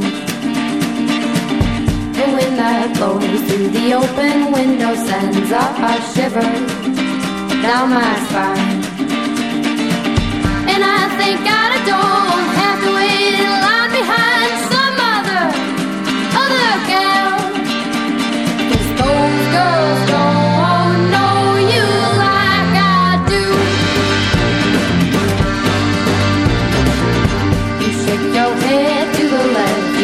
your head to the right. It's better that we spend this day facing west. Oh, your hands, they get caught in my hair. I know I haven't combed it in a while, but you don't care. All right, this is Bike Talk on Kill Radio. KPFK on the podcast. I'm Colin Bogart with the LA County Bicycle Coalition. Uh, and that was, um, uh, we just heard from Justin and Madeline Brozen from UCLA, from the UCLA chapter of uh, the LA County Bicycle Coalition. And uh, let's see, which mic are you here? You're the, that one. It should be this one. Are you Yeah, on? and um, this is Chicken Leather. I'm in the studio, and I, I have to be amazed that uh, UCLA. I've, I've seen them, their presidents have released their. Uh, they've got those slick commercials now on PBS as they underwrite shows. You you gotta love UCLA. Huh? Sure. Good stuff happening over But there. but All on right, the but same more- note, we, we, we have a, a a a great caller calling in from Yeah, uh, yeah. We've got place where I've I've made movies. Oh, Go yeah? ahead. tell us about it. Yeah, we've got Roger calling in from Downey, uh, uh, calling on behalf of the uh, Downey Bicycle Coalition. Hey, Roger. Hey guys, good morning. Good morning. How you doing? All right, find myself a little chilly out in Riverside. Oh yeah. yeah, just a bit. Okay. Well, uh, thanks for taking the time to call in this morning and uh, give us uh, some uh, give us an update on on uh, what's going on in Downey. Downey's Downey's the newest chapter, the newest local chapter of the LA County Bicycle Coalition. We're all really excited. Yeah, well, we've been we kind of tried to hit the ground running. Um, our last community bike ride had about 40 people, and it's great because we're starting to see a real mix of of age group. It's not so much dominated by the teenagers from the high school. It was really a nice, healthy mix of you know kids from preteen to senior citizens. So that's great, and it's nice to see support from from all all different ages in the community. Um, and then most recently, on the beginning of April, um, the city actually submitted its application for a Caltrans Transportation Plan grant. So we'll hear back in June, and hopefully, hopefully, um, the city will be granted the money to get a bike plan going. So Oh, that that's sounds really great. exciting, actually. That sounds fantastic. You said Yeah. it's a it's a planning grant. Planning grant. So the, I believe, um, city applies for two hundred fifty thousand. So it should be pretty good grant. And I believe the city only has to match about ten percent. Oh, that's such a deal Yeah. for the city of Downey. Yeah, so you know we pushed it, and we're glad they listened and went after the money, and um, they asked us for some help to gain some community support. Uh, they reached out to us about a week before their application was due, but I think we were able to grab about 200 signatures and about 50 comment letters at the time. So it was it was a bit stressful, but it was exciting, and hopefully hopefully um, it comes through. Fantastic. And just just so everybody understands, um, uh, currently the city of Downey does not have a bicycle master plan in place. Yeah, that's correct. And there's yeah, I think that a lot of people assume that that those things are in place everywhere, and that's really not the case. Yeah, not at all. It, it's really funny. The gateway cities are are really falling a little bit behind, but it seems like there's they're pushing to catch up. That's fantastic. Do you feel do you feel Uh, encouraged? Is a, is a, um, who would you say is your biggest champion uh, at the city as far as elected officials or staff, or would you prefer not to say? Um, I, I, I can, I think I can say, you know, um, the mayor is really on his Healthy Downey campaign. Um, he's been championing that since he was sworn into office in December. So it was really a great opportunity for us to push for, for bike rights at the same time because there's no reason why bicycling can't be a component to their healthy initiatives.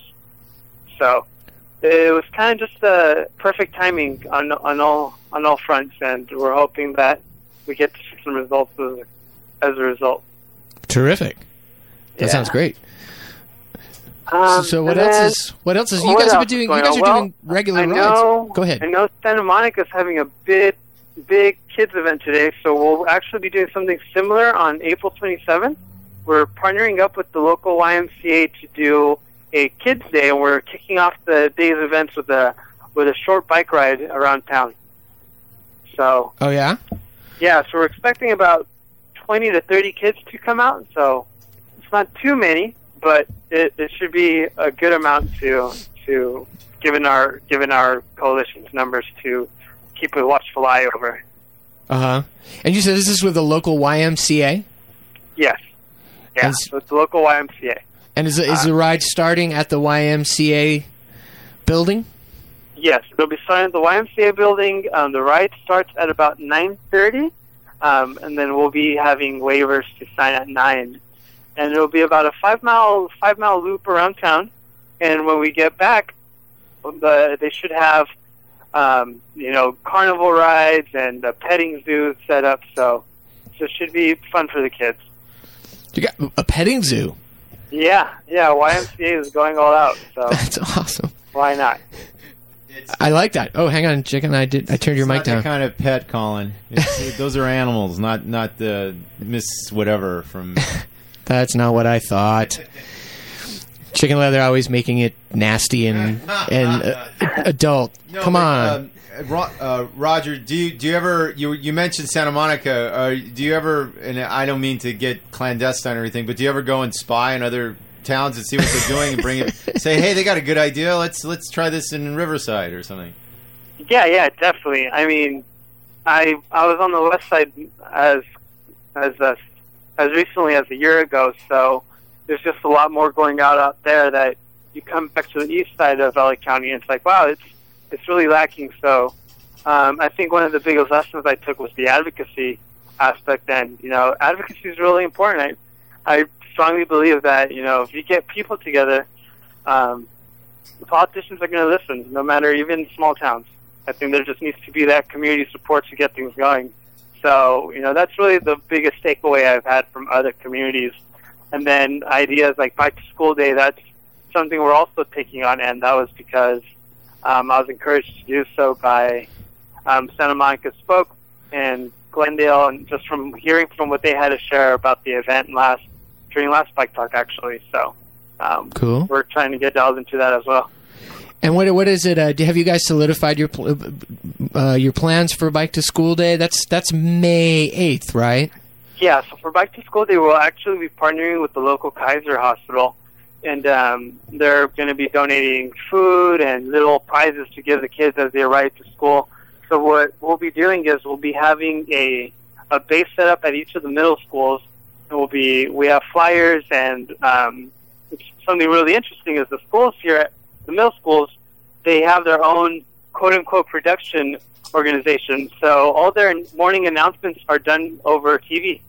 So we actually have commercials that we, um, you know, took from the Back to School Day website and adjusted them a little bit, and um, they'll be playing. They're or they're already playing at the at the middle schools. And um, what we'll be doing for for Back to School Day is we're going to have a base set up at each at each middle school. I think I mentioned that already. But at each um, base, you know, we're going to have city officials showing up, and the mayor's going to be at one location, and council members at the other, and they'll be congratulating the kids, handing out snacks, um, giving them little pamphlets on how to bike safely. So it, it should be fun. Should be fun. And you mentioned real quick. I want to say you mentioned Kaiser. Um, is this related? Didn't didn't Downey get uh, the Downey Bike Coalition? Didn't you guys get a grant from Yes, uh, Kaiser recently? Got, is that what this is we this got a is? small grant, and they said that you know they were very much um, happy that we were becoming an organization in the city, and they looked forward to collaborate with us. And um, when we got the grant, actually, that was one of their suggestions. They were really hoping that we would reach out to them for Bike School Day. Um, so we did, and just they wanted to target on two. They wanted to have staff at two, at two of the middle schools. So they'll have doctors and other staff at at two of the schools, encouraging kids to be healthy and you know trying to sell the benefits of bicycling as well. This, Oh, that's- whoop, uh, that's this- fantastic. This really translates into things like uh, keeping down um, uh, childhood ob- uh, obesity and and um, Yeah, diabetes and stuff. So for, for them, I, I know it seems like they're all altruistic and stuff, but it's a money thing because they don't have to sort of p- put it out there that it's like, oh, now we have to set aside the state funds or city funds or even medical funds for this thing because the kids are healthy or something. Yeah, yeah. I mean, that's one of the big selling points, you know, in the public, you know, in terms of public health when you're trying to talk to people about bicycles. And, you know, it's just about trying to get people to understand that really it's an investment in the future. Yeah, that's uh, that's fantastic. Congratulations on the grant. Yeah. Yeah. Um, you know something else I wanted to ask you about is I, I'm hearing a theme. Also, it's like you you you you have a ride coming up with the YMCA, and uh, you also have this ride coming up with in partnership with Kaiser. So it sounds like uh, you're having some real success with collaborating with with existing community organizations. And uh, are you are you finding that you're getting a really positive response? Because it, it sounds like it. Yeah, yeah, it, it's definitely been. Um, I really consider ourselves lucky to have such positive responses, and you know, organizations that have been in Downey for a long time, reaching out and saying, "Let's work together." It's it's really encouraging, and you know, hopefully, come once the bike plans get some development, there won't be too much pushback, and we can get a lot of community support for that and community feedback to really make it something something worthwhile. Uh huh. So, you- um, but yeah, it, it definitely seems very easy to, or it's, the community seems to have been really receptive for, to our to our young coalition and to what our what our desires are so far. Oh, that's fantastic. I mean, are Yeah. you are you getting? Com- I, I, it makes me wonder if you're getting comments from people like, "Oh, we're so glad you're doing this now." Um, uh, you know, I know sometimes, uh, in my experience, you find people saying, "Oh, I'd really like to ride my bike. I've just never felt like I could because I didn't feel like it was safe." So I'm so glad you're doing this work. Are you getting? Yes, yes. You I getting think we similar? get that a couple times every community bike ride. Um, you know, people, we have families come out and say, you know, it's great that we're doing this. You know, they feel a lot safer when there's a lot of people doing it, and they're hoping something good comes out of it. So, um, you know, definitely, I think it just keeps encouraging us to keep doing what we're doing. Very nice. So you mentioned uh, you made, what else do you have uh, in the works that you wanted to maybe tell us about? You mentioned uh, Bike to School Day on May eighth, and of course the following week is Bike Week. And we're Right. do you right. have, do you, um, do you have we anything actually don't have anything in the works yet for Bike Week. We're we're trying to think of something, but um, just with our with our numbers, it's numbers of volunteers. It's a little hard to get too many things going at once. I see. So so we're hoping that if not this year, next year for sure, we'll be a participating organization. Well, I'm sure you guys will figure something out, right? Yeah, yeah, definitely. Uh, Don't you guys have public transportation? How would you get to Los Angeles here, like on public transportation, the train or a bus or Um, what? I actually commute downtown um, by the by the bus. So, So there's a bus stop on the north side of Downey, and it takes me straight to downtown in about 45 minutes. So that, it's that's pretty good. it's pretty good, and you know it's about what it would take in traffic anyway. So I'd rather sit down and read a book than sit in traffic. Absolutely. Uh, what, I, what I'm trying to say is, if it's if it's Bike Week, you got nothing there. You're, I, I I'm going to extend the the invitation to come to one of the local municipalities down here. Maybe uh, I know Los Angeles is probably going to do something for Bike Week, or at least I hope so. And in fact, uh, I myself got sort of uh, we were so kind of disin.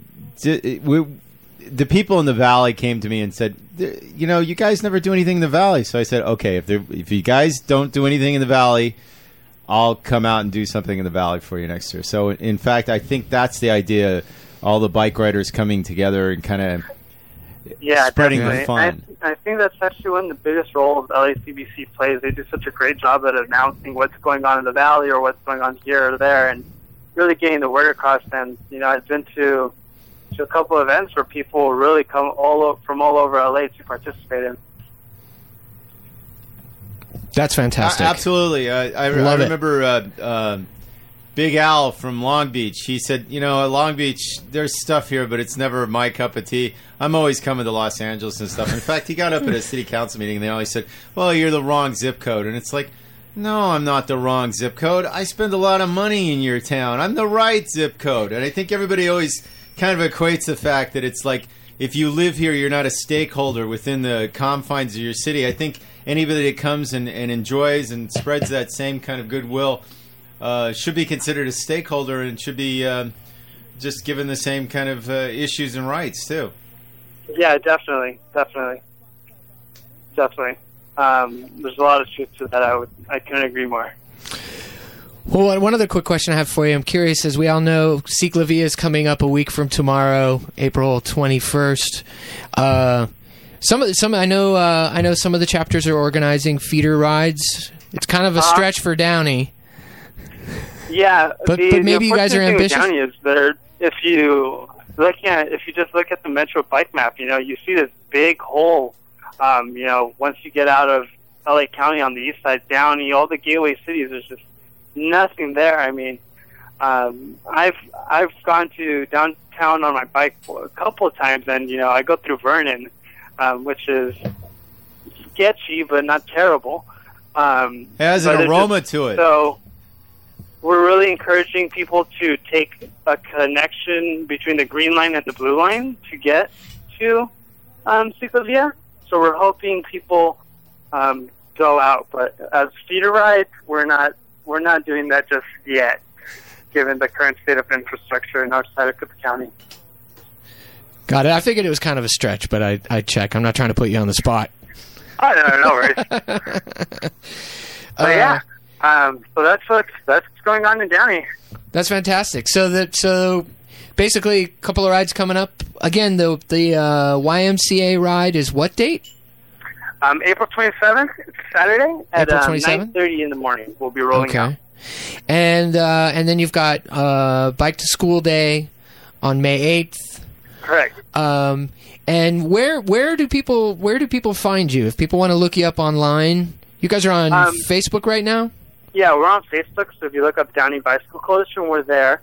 Uh-huh. Um, we have a website we're trying to get going soon, so um, hopefully in the next month or two. And then if there's any questions or comments or anything, um, they can always email me at downeybike at gmail.com. Downeybike at gmail.com. Correct. Okay. So, uh, um, and then of course we'll all be anxiously awaiting the news in June as to whether or not the city of Downey gets this uh, planning grant. Yeah, That'll sort of- we all will. So That's we'll a be definitely launch- keeping you all in the loop. Yeah. So let's be serious. If you don't get the planning grant, are you going to go rogue and start just like doing your own sharrows in the street and just saying, "Hey, man, we've had enough of the city. We're we're taking this into our own hands."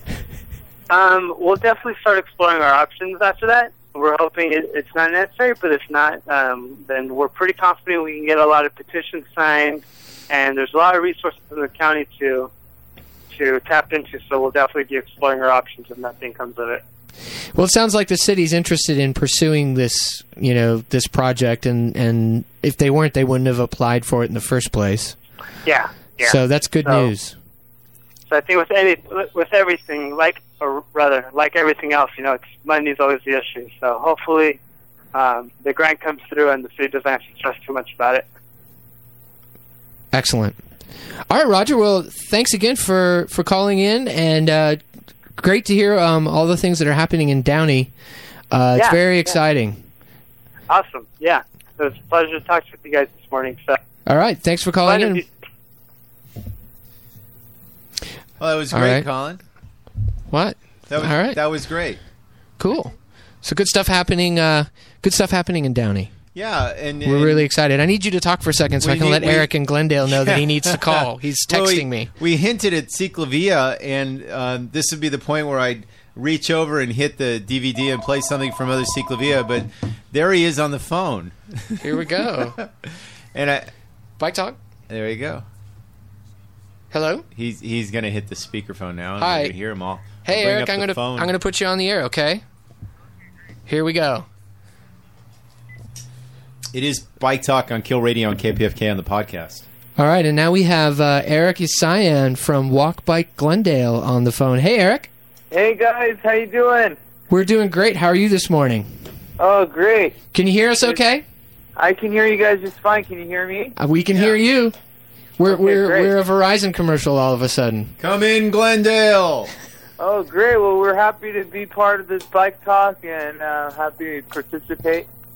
Um, we really appreciate all of the work you guys are doing and and uh, the bike talks that you guys are always consistent with, and um, and spread a lot of great information to everybody. Excellent. So tell so Eric, uh, lots of things going on in Glendale right now. Absolutely. You, you, Um, uh, we just finished up a, a really successful bike ride with the mayor, the outgoing mayor Frank Quintero. Um, I think his last day was actually Friday, and we had um, uh, it was their second annual uh, bike ride with the mayor. The first one uh, was thanks to the efforts of Colin Bogart for setting it up, and we finally were able to set up the second one, and um, we had about 50 people come. Um, we saw a lot of um, great stops, um, and including the Riverwalk, which is um, our newest bike path that we Glendale just created, and it goes along the LA River uh, in the Glendale Narrow section. Section. Um, and it will eventually be expanded uh, to include a bridge that will connect to Griffith Park. And we're really excited about that. We got to show that to everybody. It was our first ride over there, and it was very exciting, and everybody was very excited to see it. Um, and I think the mayor was very happy to be able to talk about it with everyone as well. Definitely. Now I was I was along for that ride. Um, Yeah, and I, I have have to commend you. I believe you worked on the route this time. Yeah, I, hel- I helped organize it along with Rye and, and all of us. We, you know, it's always a team effort to put these things on. True. It was a fine route um, and a good ride. Um, I think it's pretty significant, though. I mean, there's not a lot of cities that can say, "Hey, our mayor did a ride," and and in fact, we had a ride. It was the mayor's ride, and so I think that's pretty amazing. Um, Absolutely. to go Absolutely, from and really, and really big thanks to Colin. He really started a lot of this stuff in Glendale. Um, Oh, and- shucks. And, what we're doing is just a continuation of that effort. Um, he was really the, the main driver to connect the, you know, uh, the just the people who bike every day with uh, the city and the city staff and and and all the uh, council members. And now we're we're just working off of those relationships and trying to make that stronger and because we think that's very, you know, that's a big key in um, moving this forward in, in what we're doing here with walking and biking. Terrific. I, will- I'm I'm very excited about what you guys are doing in Glendale. It's it's fantastic.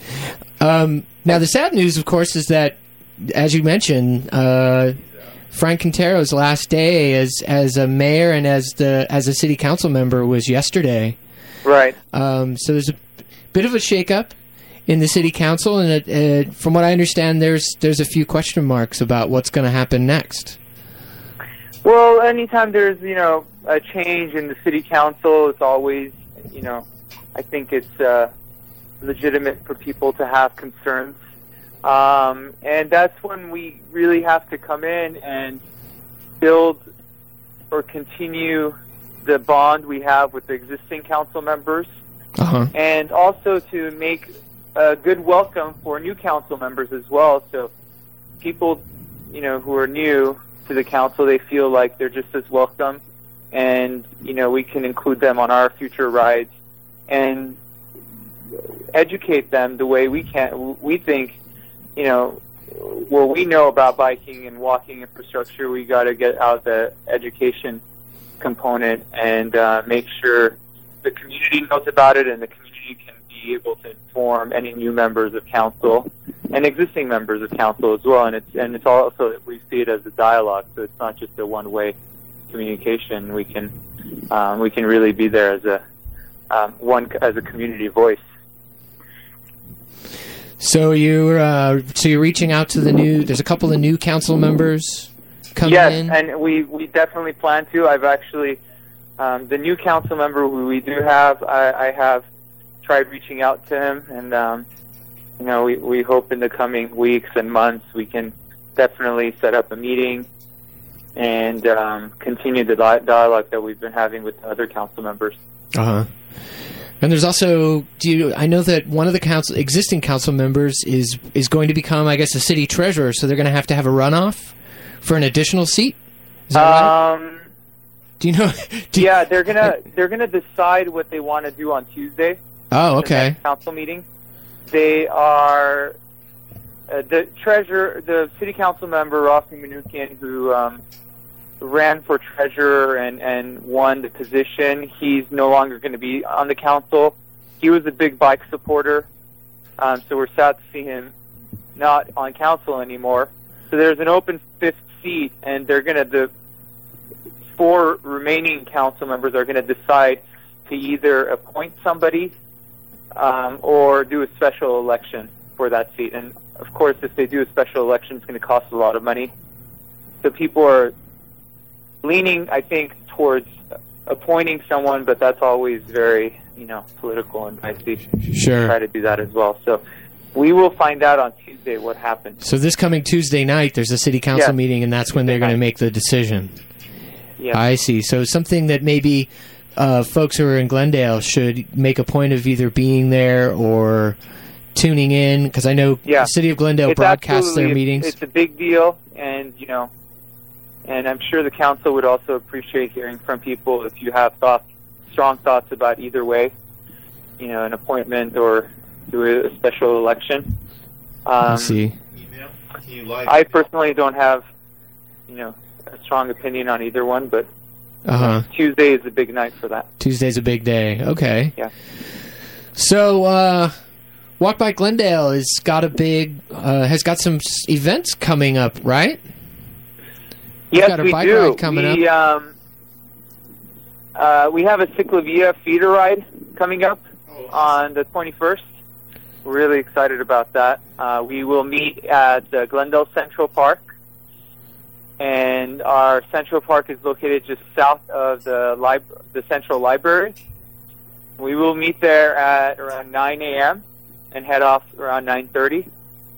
And we're letting out, you know, getting the word out there, trying to get as many Glendale people to meet us in Glendale and ride together um, to Ciclovia, and then we'll ride back as well together.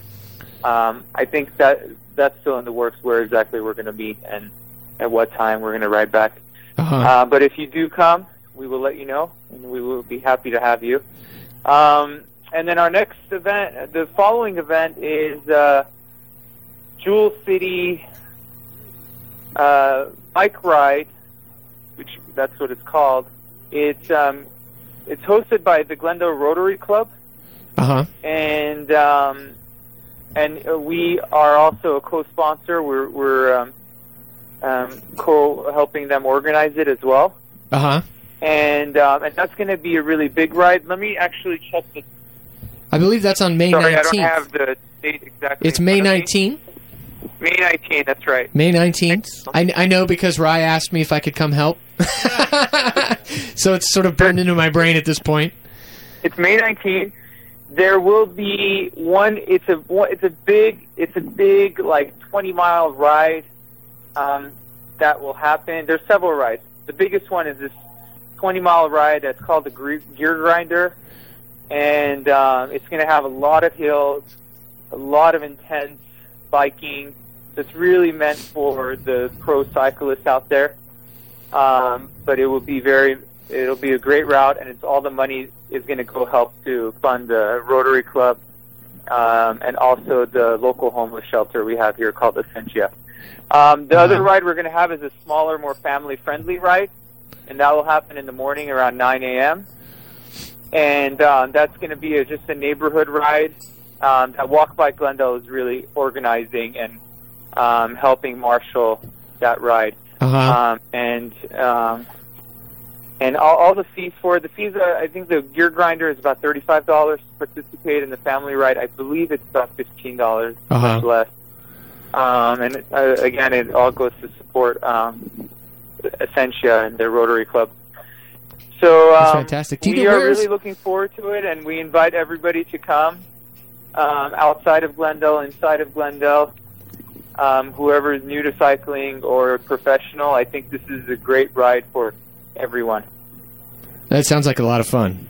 And, Yeah. and, and for a good cause to boot. Absolutely. what's and not to like about happy that? to be able to partner up with uh, other organizations in Glendale to do this ride because that's another key we see as um, being really important in our efforts to get um, you know the word out on biking and walking and, and establishing good relationships in the community. hmm And so that's May 19th. Do you know where's the Do you know where's the ride starting? What's the start? Oh yeah, we're gonna meet at Verdugo Park. It's all like the It's all at Verdugo Park. Be happening at Verdugo Park. Okay, which is on which is on Verdugo, right near Glendale City College, right? Yeah, exactly. Okay. And um, And if people want more uh, info, yeah, you guys on, have. It's on. Go ahead. Sorry, it's uh, it's on Canada Boulevard, Sorry. just north of GCC, Glendale College, and um, and if you have more, if you want to get more information, you can get on our website walkbikeglendale.org uh, or on our Facebook page, and uh, we'll be posting more information about it in the coming weeks, and also um, our website has some info on it as well. Uh huh. So we got the CicLAvia feeder ride, and we got a uh, the Jewel City fun ride on the 19th. Any other items you want to mention real quick? Um, Um, well, those are the big things, and um, well, we've just been working. We're going to meet with the city soon to talk about some roundabout placements, and um, we're looking forward to that. Uh, uh, yes, because the city got the, the And, city uh, got. Uh, was a big part again to help Yeah. establish um, getting the funding for that. That's right. and The city got Caltrans funding. Cri- correct. What's that? The city got Caltrans funding to put in bike infrastructure uh, uh, around the city, and you guys are involved in in helping to plan for it and and uh, promote it, right? exactly. We want to.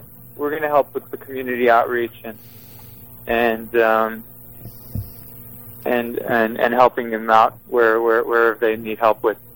Can you tell us And, a little uh, bit about roundabouts and, and what they do? I, I know I've been on Maple and, and do it, but for our listeners that don't know exactly what it is, can you explain it a little to us? Um, what is a roundabout? Yeah. Well, maybe Colin. Why don't you explain it? Because I think you're the expert on it.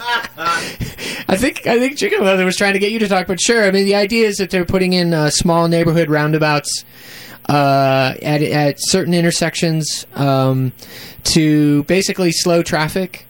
And a roundabout is basically a a, a, a round um, chunk of concrete and and plants in the middle of an intersection that um, that basically as you approach the intersection you have to a you have to slow down and b um, in an ideal situation there isn't actually a stop sign it's just a yield and you basically uh, you have to turn to the right and go around this thing to either go straight through the intersection or if you're going to turn left or right you actually have to do a circular counterclockwise motion around the roundabout to make those and it's um it's considered actually much safer than even a four-way stop sign or a four-way traffic light intersection and it's it slows people down and it gets uh it's and it's great for bicyclists because uh, it basically slows everybody down to, to what I would call bicycle speed. Isn't that the argument for a four wheel drive on your car? Like, come on. Like, seriously, that's that's. I, I've seen them on on uh, Maple, and I'm, I'm being uh, the devil's advocate, but they really do work. They do. And and I we drive it, and we like to to do it in our car because it it's it's like you literally are like on a twisted road, and it kind of is cool. Yeah. Yeah. It slows you down. So Yeah. they've got a uh, the the recent funding that the city got. Um, what's planned, as I understand, it, is they're going to put in roundabouts at a bunch of uh, intersections in neighborhoods uh, around the city on key north south routes. Yeah, and I'm I'm personally very excited because two of them are on the block I'm living literally. So I'm definitely looking forward to it. And the city seems like they're motivated enough to install them without stop signs and put them put just yield signs. So Yeah. you know that's how they should work. And I, I'm glad to see that the city is actually has become comfortable with that idea Uh huh. um, because the previous roundabouts have all been with stop signs. So I haven't spoken with them for a couple of months since they said they are comfortable to that. So I hope they're still leaning towards with the uh, putting in the yield sign. Yeah. Devil's in the details, right? Exactly. So that's one thing we're definitely going to look um, forward to um, following up on when we meet with them in a, in the next week or so. Terrific. And um, and I have to say this, uh, you know, we we never really had this communication with the city staff, um, but now we're having a lot of meetings with them, and we're finding out all this information before they actually do an installation because we've seen it happen way too many times where they do an infrastructure project and we either didn't know too much about it or it's too late to say anything about it, and we're trying to prevent that happening again. Well, that's really good to hear. I mean, to to basically they've they're including you, they're looping you in, whereas in the past they weren't. That's fantastic. Absolutely. So All right, Eric. Uh, yeah. So once Well, again, if people thank you guys so much. sure, and once again, if people want to know more about what you guys are doing, it's walkbikeglendale.org. Yes, that's our website, and our Facebook page is facebook.com slash uh, Walk by All right. Thank thanks- you guys so much. Thanks for calling in, Eric. All Thanks, right. guys. Have a great day. We'll see you later. All right. See you All later. right. So chicken leather, I uh, I promised our uh, local a couple other local chapters that I would uh, uh, give a couple quick updates, particularly Santa Monica Spoke, who are as we speak leading a apparently a massive critical mass ride in uh, Santa Monica. This is uh, Does that mean they're they're snipping their toenails a little closer to their to the? no, not cuticle mass. It's critical Oh. mass. Yes, it's children. Uh, it's critical mass, but So with they're kids. snipping kids at the bud. no, I just kidding. No, they're leading a they're leading a critical mass ride this morning, uh, so they've definitely got their hands full. But they asked us if we could, uh, if we could. Oops, got to hang that up, don't I? Well, why didn't you All say right. so that it's kids? It's kids. Kidical Mass. Kid K I D I C A L.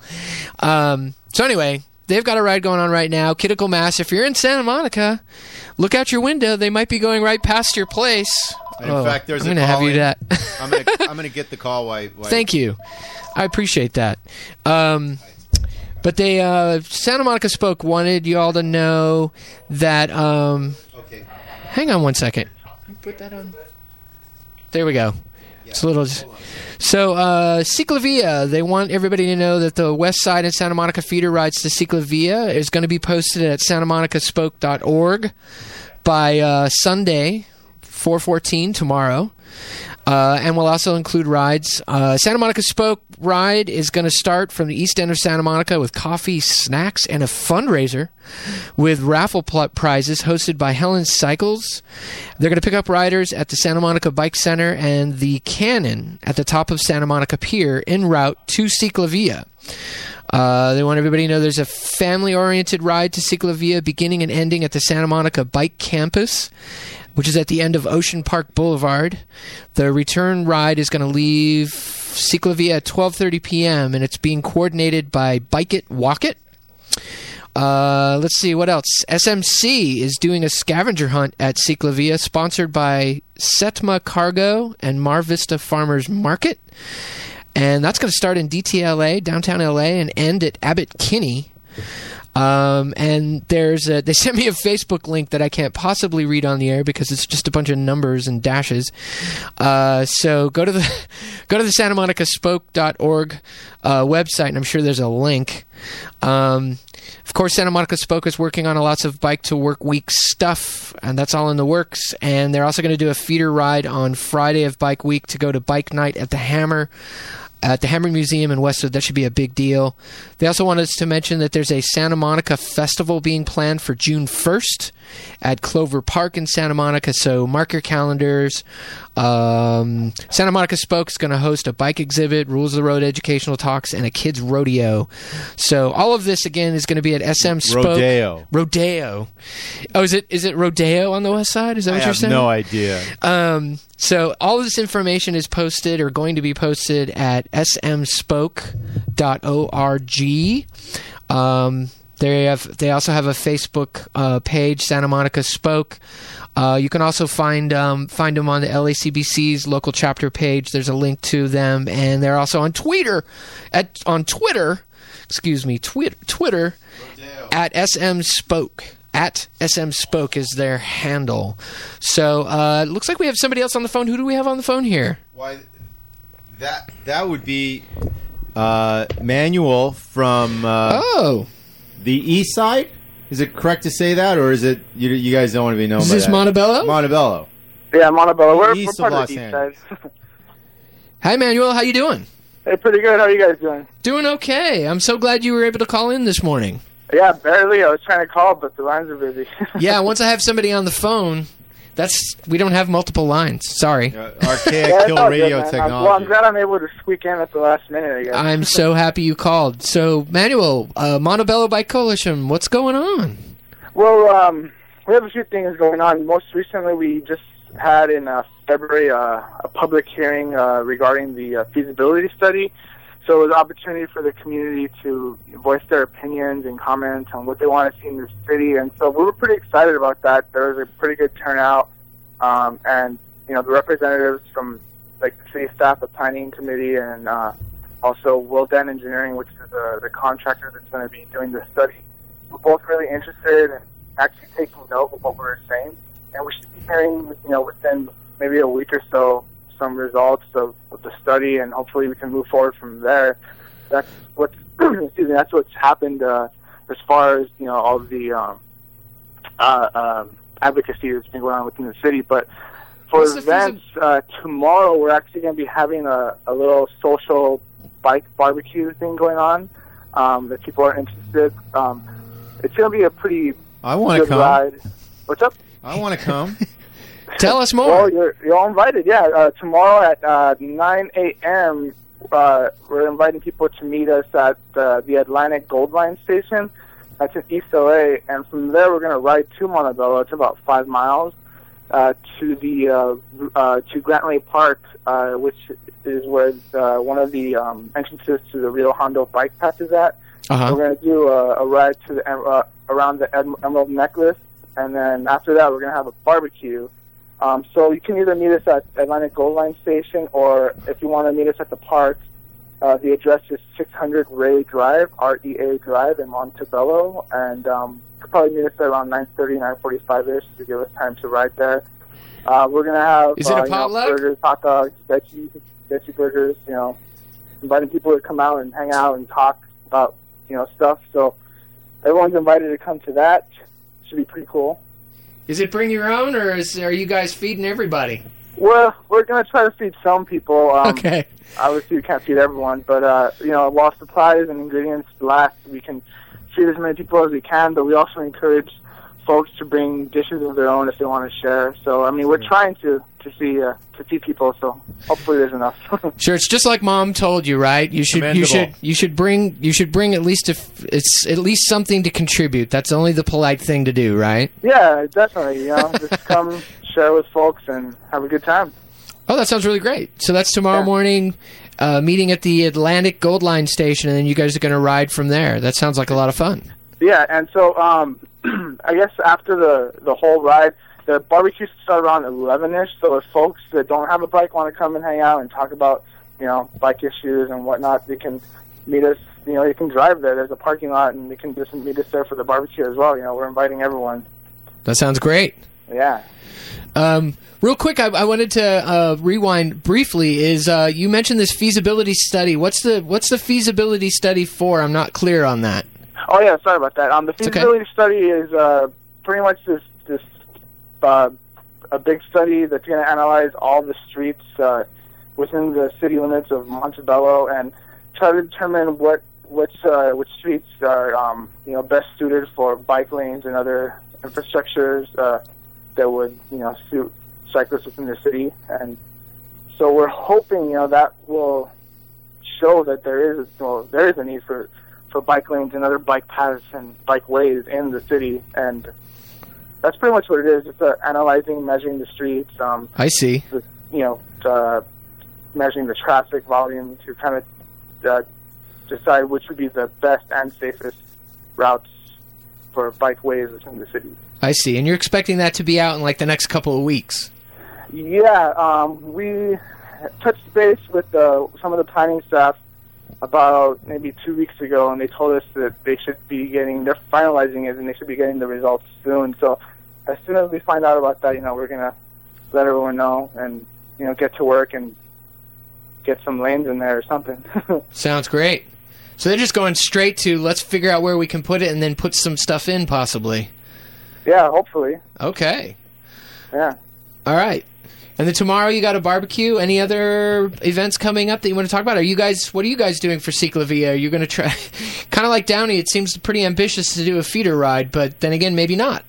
Um, yeah, it depends on the number of people, but uh, we've been planning it. Uh, we don't have like all the specifics set yet, but uh, we're planning to meet up in Montebello. Uh, the location has yet to be determined, but we're going to be riding to the Gold Line, and then right, uh, taking the Gold Line up until about Indiana, where uh, the bike lanes on First Street start in East LA, and then riding that to the start of the uh, Ciclavia event because we were gonna. we're- I mean, I guess it depends on the people that show up, and if people are, you know, courageous enough, we can probably ride all the way there. But it's gonna be a, a you know pretty long route all the way to Venice, so Sure, sure. No, no, no, no, no, no. I, I like to incorporate transit into my longer trips too. chicken, chicken says absolutely. yeah. No harm in that at all. That sounds great. Hey, so Yeah. uh, uh, just just one last thing. Um, we we've got lots of friends that come from Montebello over to the Bike Oven, which is in um, beautiful downtown Cypress Highland, and now gerrymandered to be uh, Lincoln Heights. But uh, we're ju- we're just wondering: is there a, a, a bike collective closer to you, maybe as the crow flies, than uh, the Bike Oven in uh, in uh, Cypress Park? Um, not really, not within the city limits that I know of. It's just kind of like a, a network of people who know people who work on bikes and kind Yeah. of help each other out. But that's about it.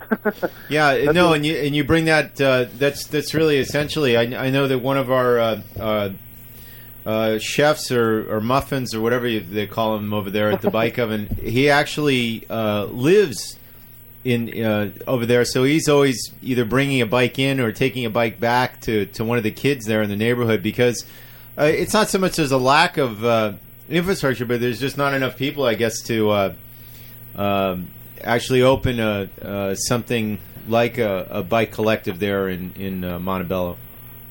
Yeah, I guess we just gotta talk about it more and get more people involved. Um, yeah, we usually what we do is know uh, mention stuff like the bike oven and all the other um, little community orgs around where people can go, which you know isn't that close to us, but it's still something where you can be amongst you know similar-minded people who can show you how to properly maintain your bike and you know keep it up and running. Yeah, I think All I- right. the last time I was there at, at the Atlantic Stop was for the the Taste of East LA, which was uh, a, a great event. But uh, it was one of those things where everybody from the whole uh, Los Angeles basin came down because of the great food and the, and the entertainment, and of course the bike ride in the morning. So uh, it's not like you, you you're sort of dissected from Los Angeles. Uh, it's just that you have to just ride a little further. Yeah, pretty much. Um, you know, we like to incorporate rides into surrounding areas as well because it's important to uh, to have a network. So that's really what it is. You know, it's a network of com- uh, connecting communities.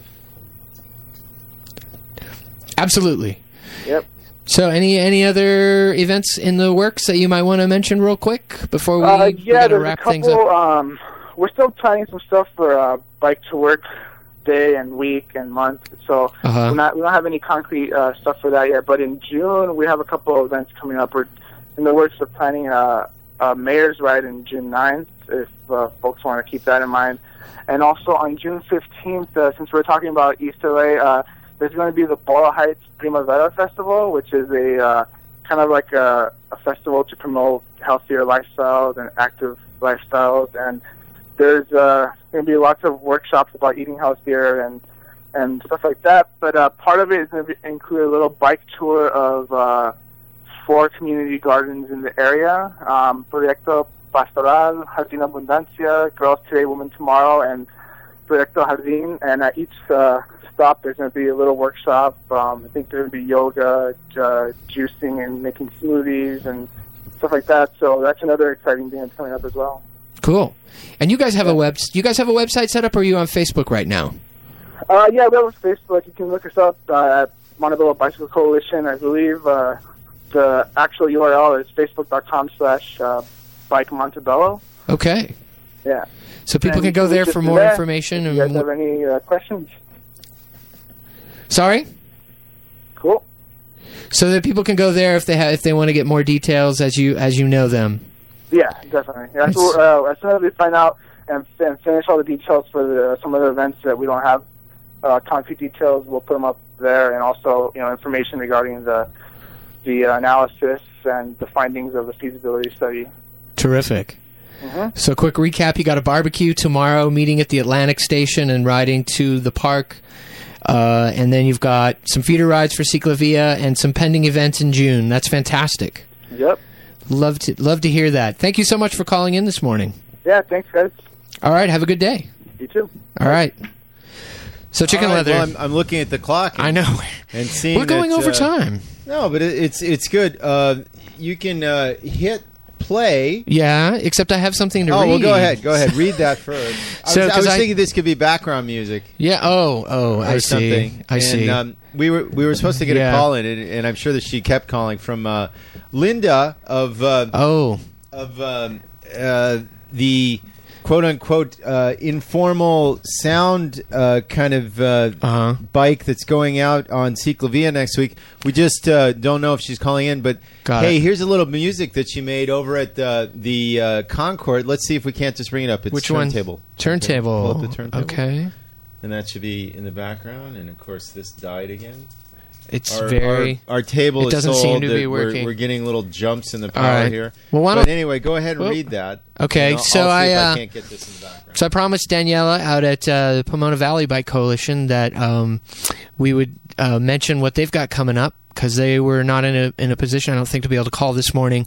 Uh, they want everyone to know that for Bike Month, they're promoting uh, partnering up with the Pomona Art Walk Association to be part of the Art Walk on May 11th. Uh, they'll be offering bike maintenance and tr- uh, trainings and workshops, bike education, uh, materials, uh, and an opportunity to create spoke cards. That sounds like fun.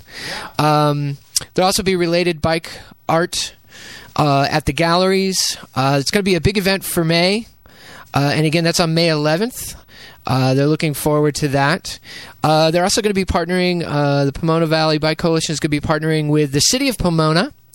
Uh, for Bike to Work Day on Thursday, May 16th, uh, at the bus station on 1st and Main.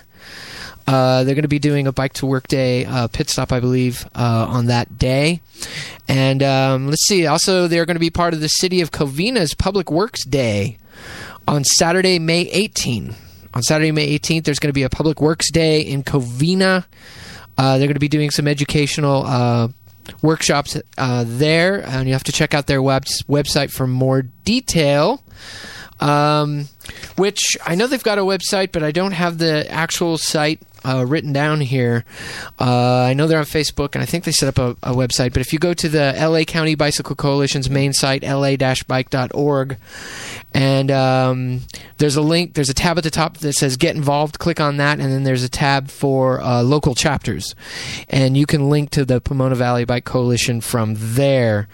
And um, just want to wrap it up here. Um, Chicken Leather, the uh, quick LACBC updates. Uh, we are currently encouraging people to sign a petition or send letters to save the green lane on Spring Street in downtown LA. It's the first uh, green lane in the city of Los Angeles, and the city is. Uh, Well, why would is- they eliminate a green lane, the first one of all things? well, it's because it's right down the heart of the historic core of uh, of downtown LA, and the film industry likes to film there, and Those they evil film people. they Can't don't seem to be. CGI it or something. You would think they could. They also seem to think that, that, that downtown LA is their back lot, and they Hi- get to hire dedicate. one of those kids that, that works on a computer, man. I think they can figure it out, man. Yeah, yeah. I think it's more, you know, the key to that one issue, and you can read more about it on the LACBC website, la-bike.org, is, um, is that the green bike lanes in downtown LA were uh, the result of community support. There was a the And local let's not neighborhood forget those Dutch people. They came Yeah. in, and, and the minute they were Sure. gone, they were in. Sure, but the neighborhood council, the neighborhood council was very strongly in support of it. The local merchants on the street were in support of it. So basically, the community that that lives and works and has businesses there supported this project. And so it's really ridiculous that the film industry is coming in and telling the city you should take this out because it's hurting our film business. And- meanwhile, meanwhile, yeah. they published a report in the LA Times the other day that actually says that film the filming industry and film business in this city is actually up.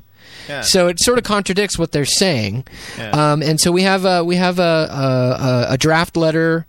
Uh, that we're asking people to send, I believe, to the mayor's office. Uh, so if you go to la-bike.org, you'll find it there. And then, of course, you know, Ciclavia is coming up. LACBC is looking to have a uh, an advocacy trailer. We're going to have a trailer that we're going to be pulling around on a bike, and it's going to be people's opportunity to sign petitions for various bike projects around the city. So when you're at Ciclavia, be on the lookout for uh, the LACBC advocacy trailer. That's broken down, right? So you can help help tow it, right? No, we're just kidding. Um, we're also uh, we're also really excited. We just released, we just finished a Rules of the Road pocket guide. I saw that. and um, we're going to be giving a bunch of them to Ciclavia, and they're going to have them at, I believe, all of the hubs, and then they're also going to be available at uh, the LACBC is going to have a booth in Culver City, so uh, pick up your copy of the. Uh, the uh, Rules of the Road Pocket Guide. It's a bilingual pocket guide, English and Spanish, um, and it fits in your pocket. So the the the idea is also that the we- we're just you know telling you right now, Ciclavia, the route has changed. It's going to be to the sea. Downtown LA to Venice And Beach. I know that if you get on public transportation, there are some maps. We have a few here, and we'll have a link. I think LACBC probably has a link on their website to the to the new route, right?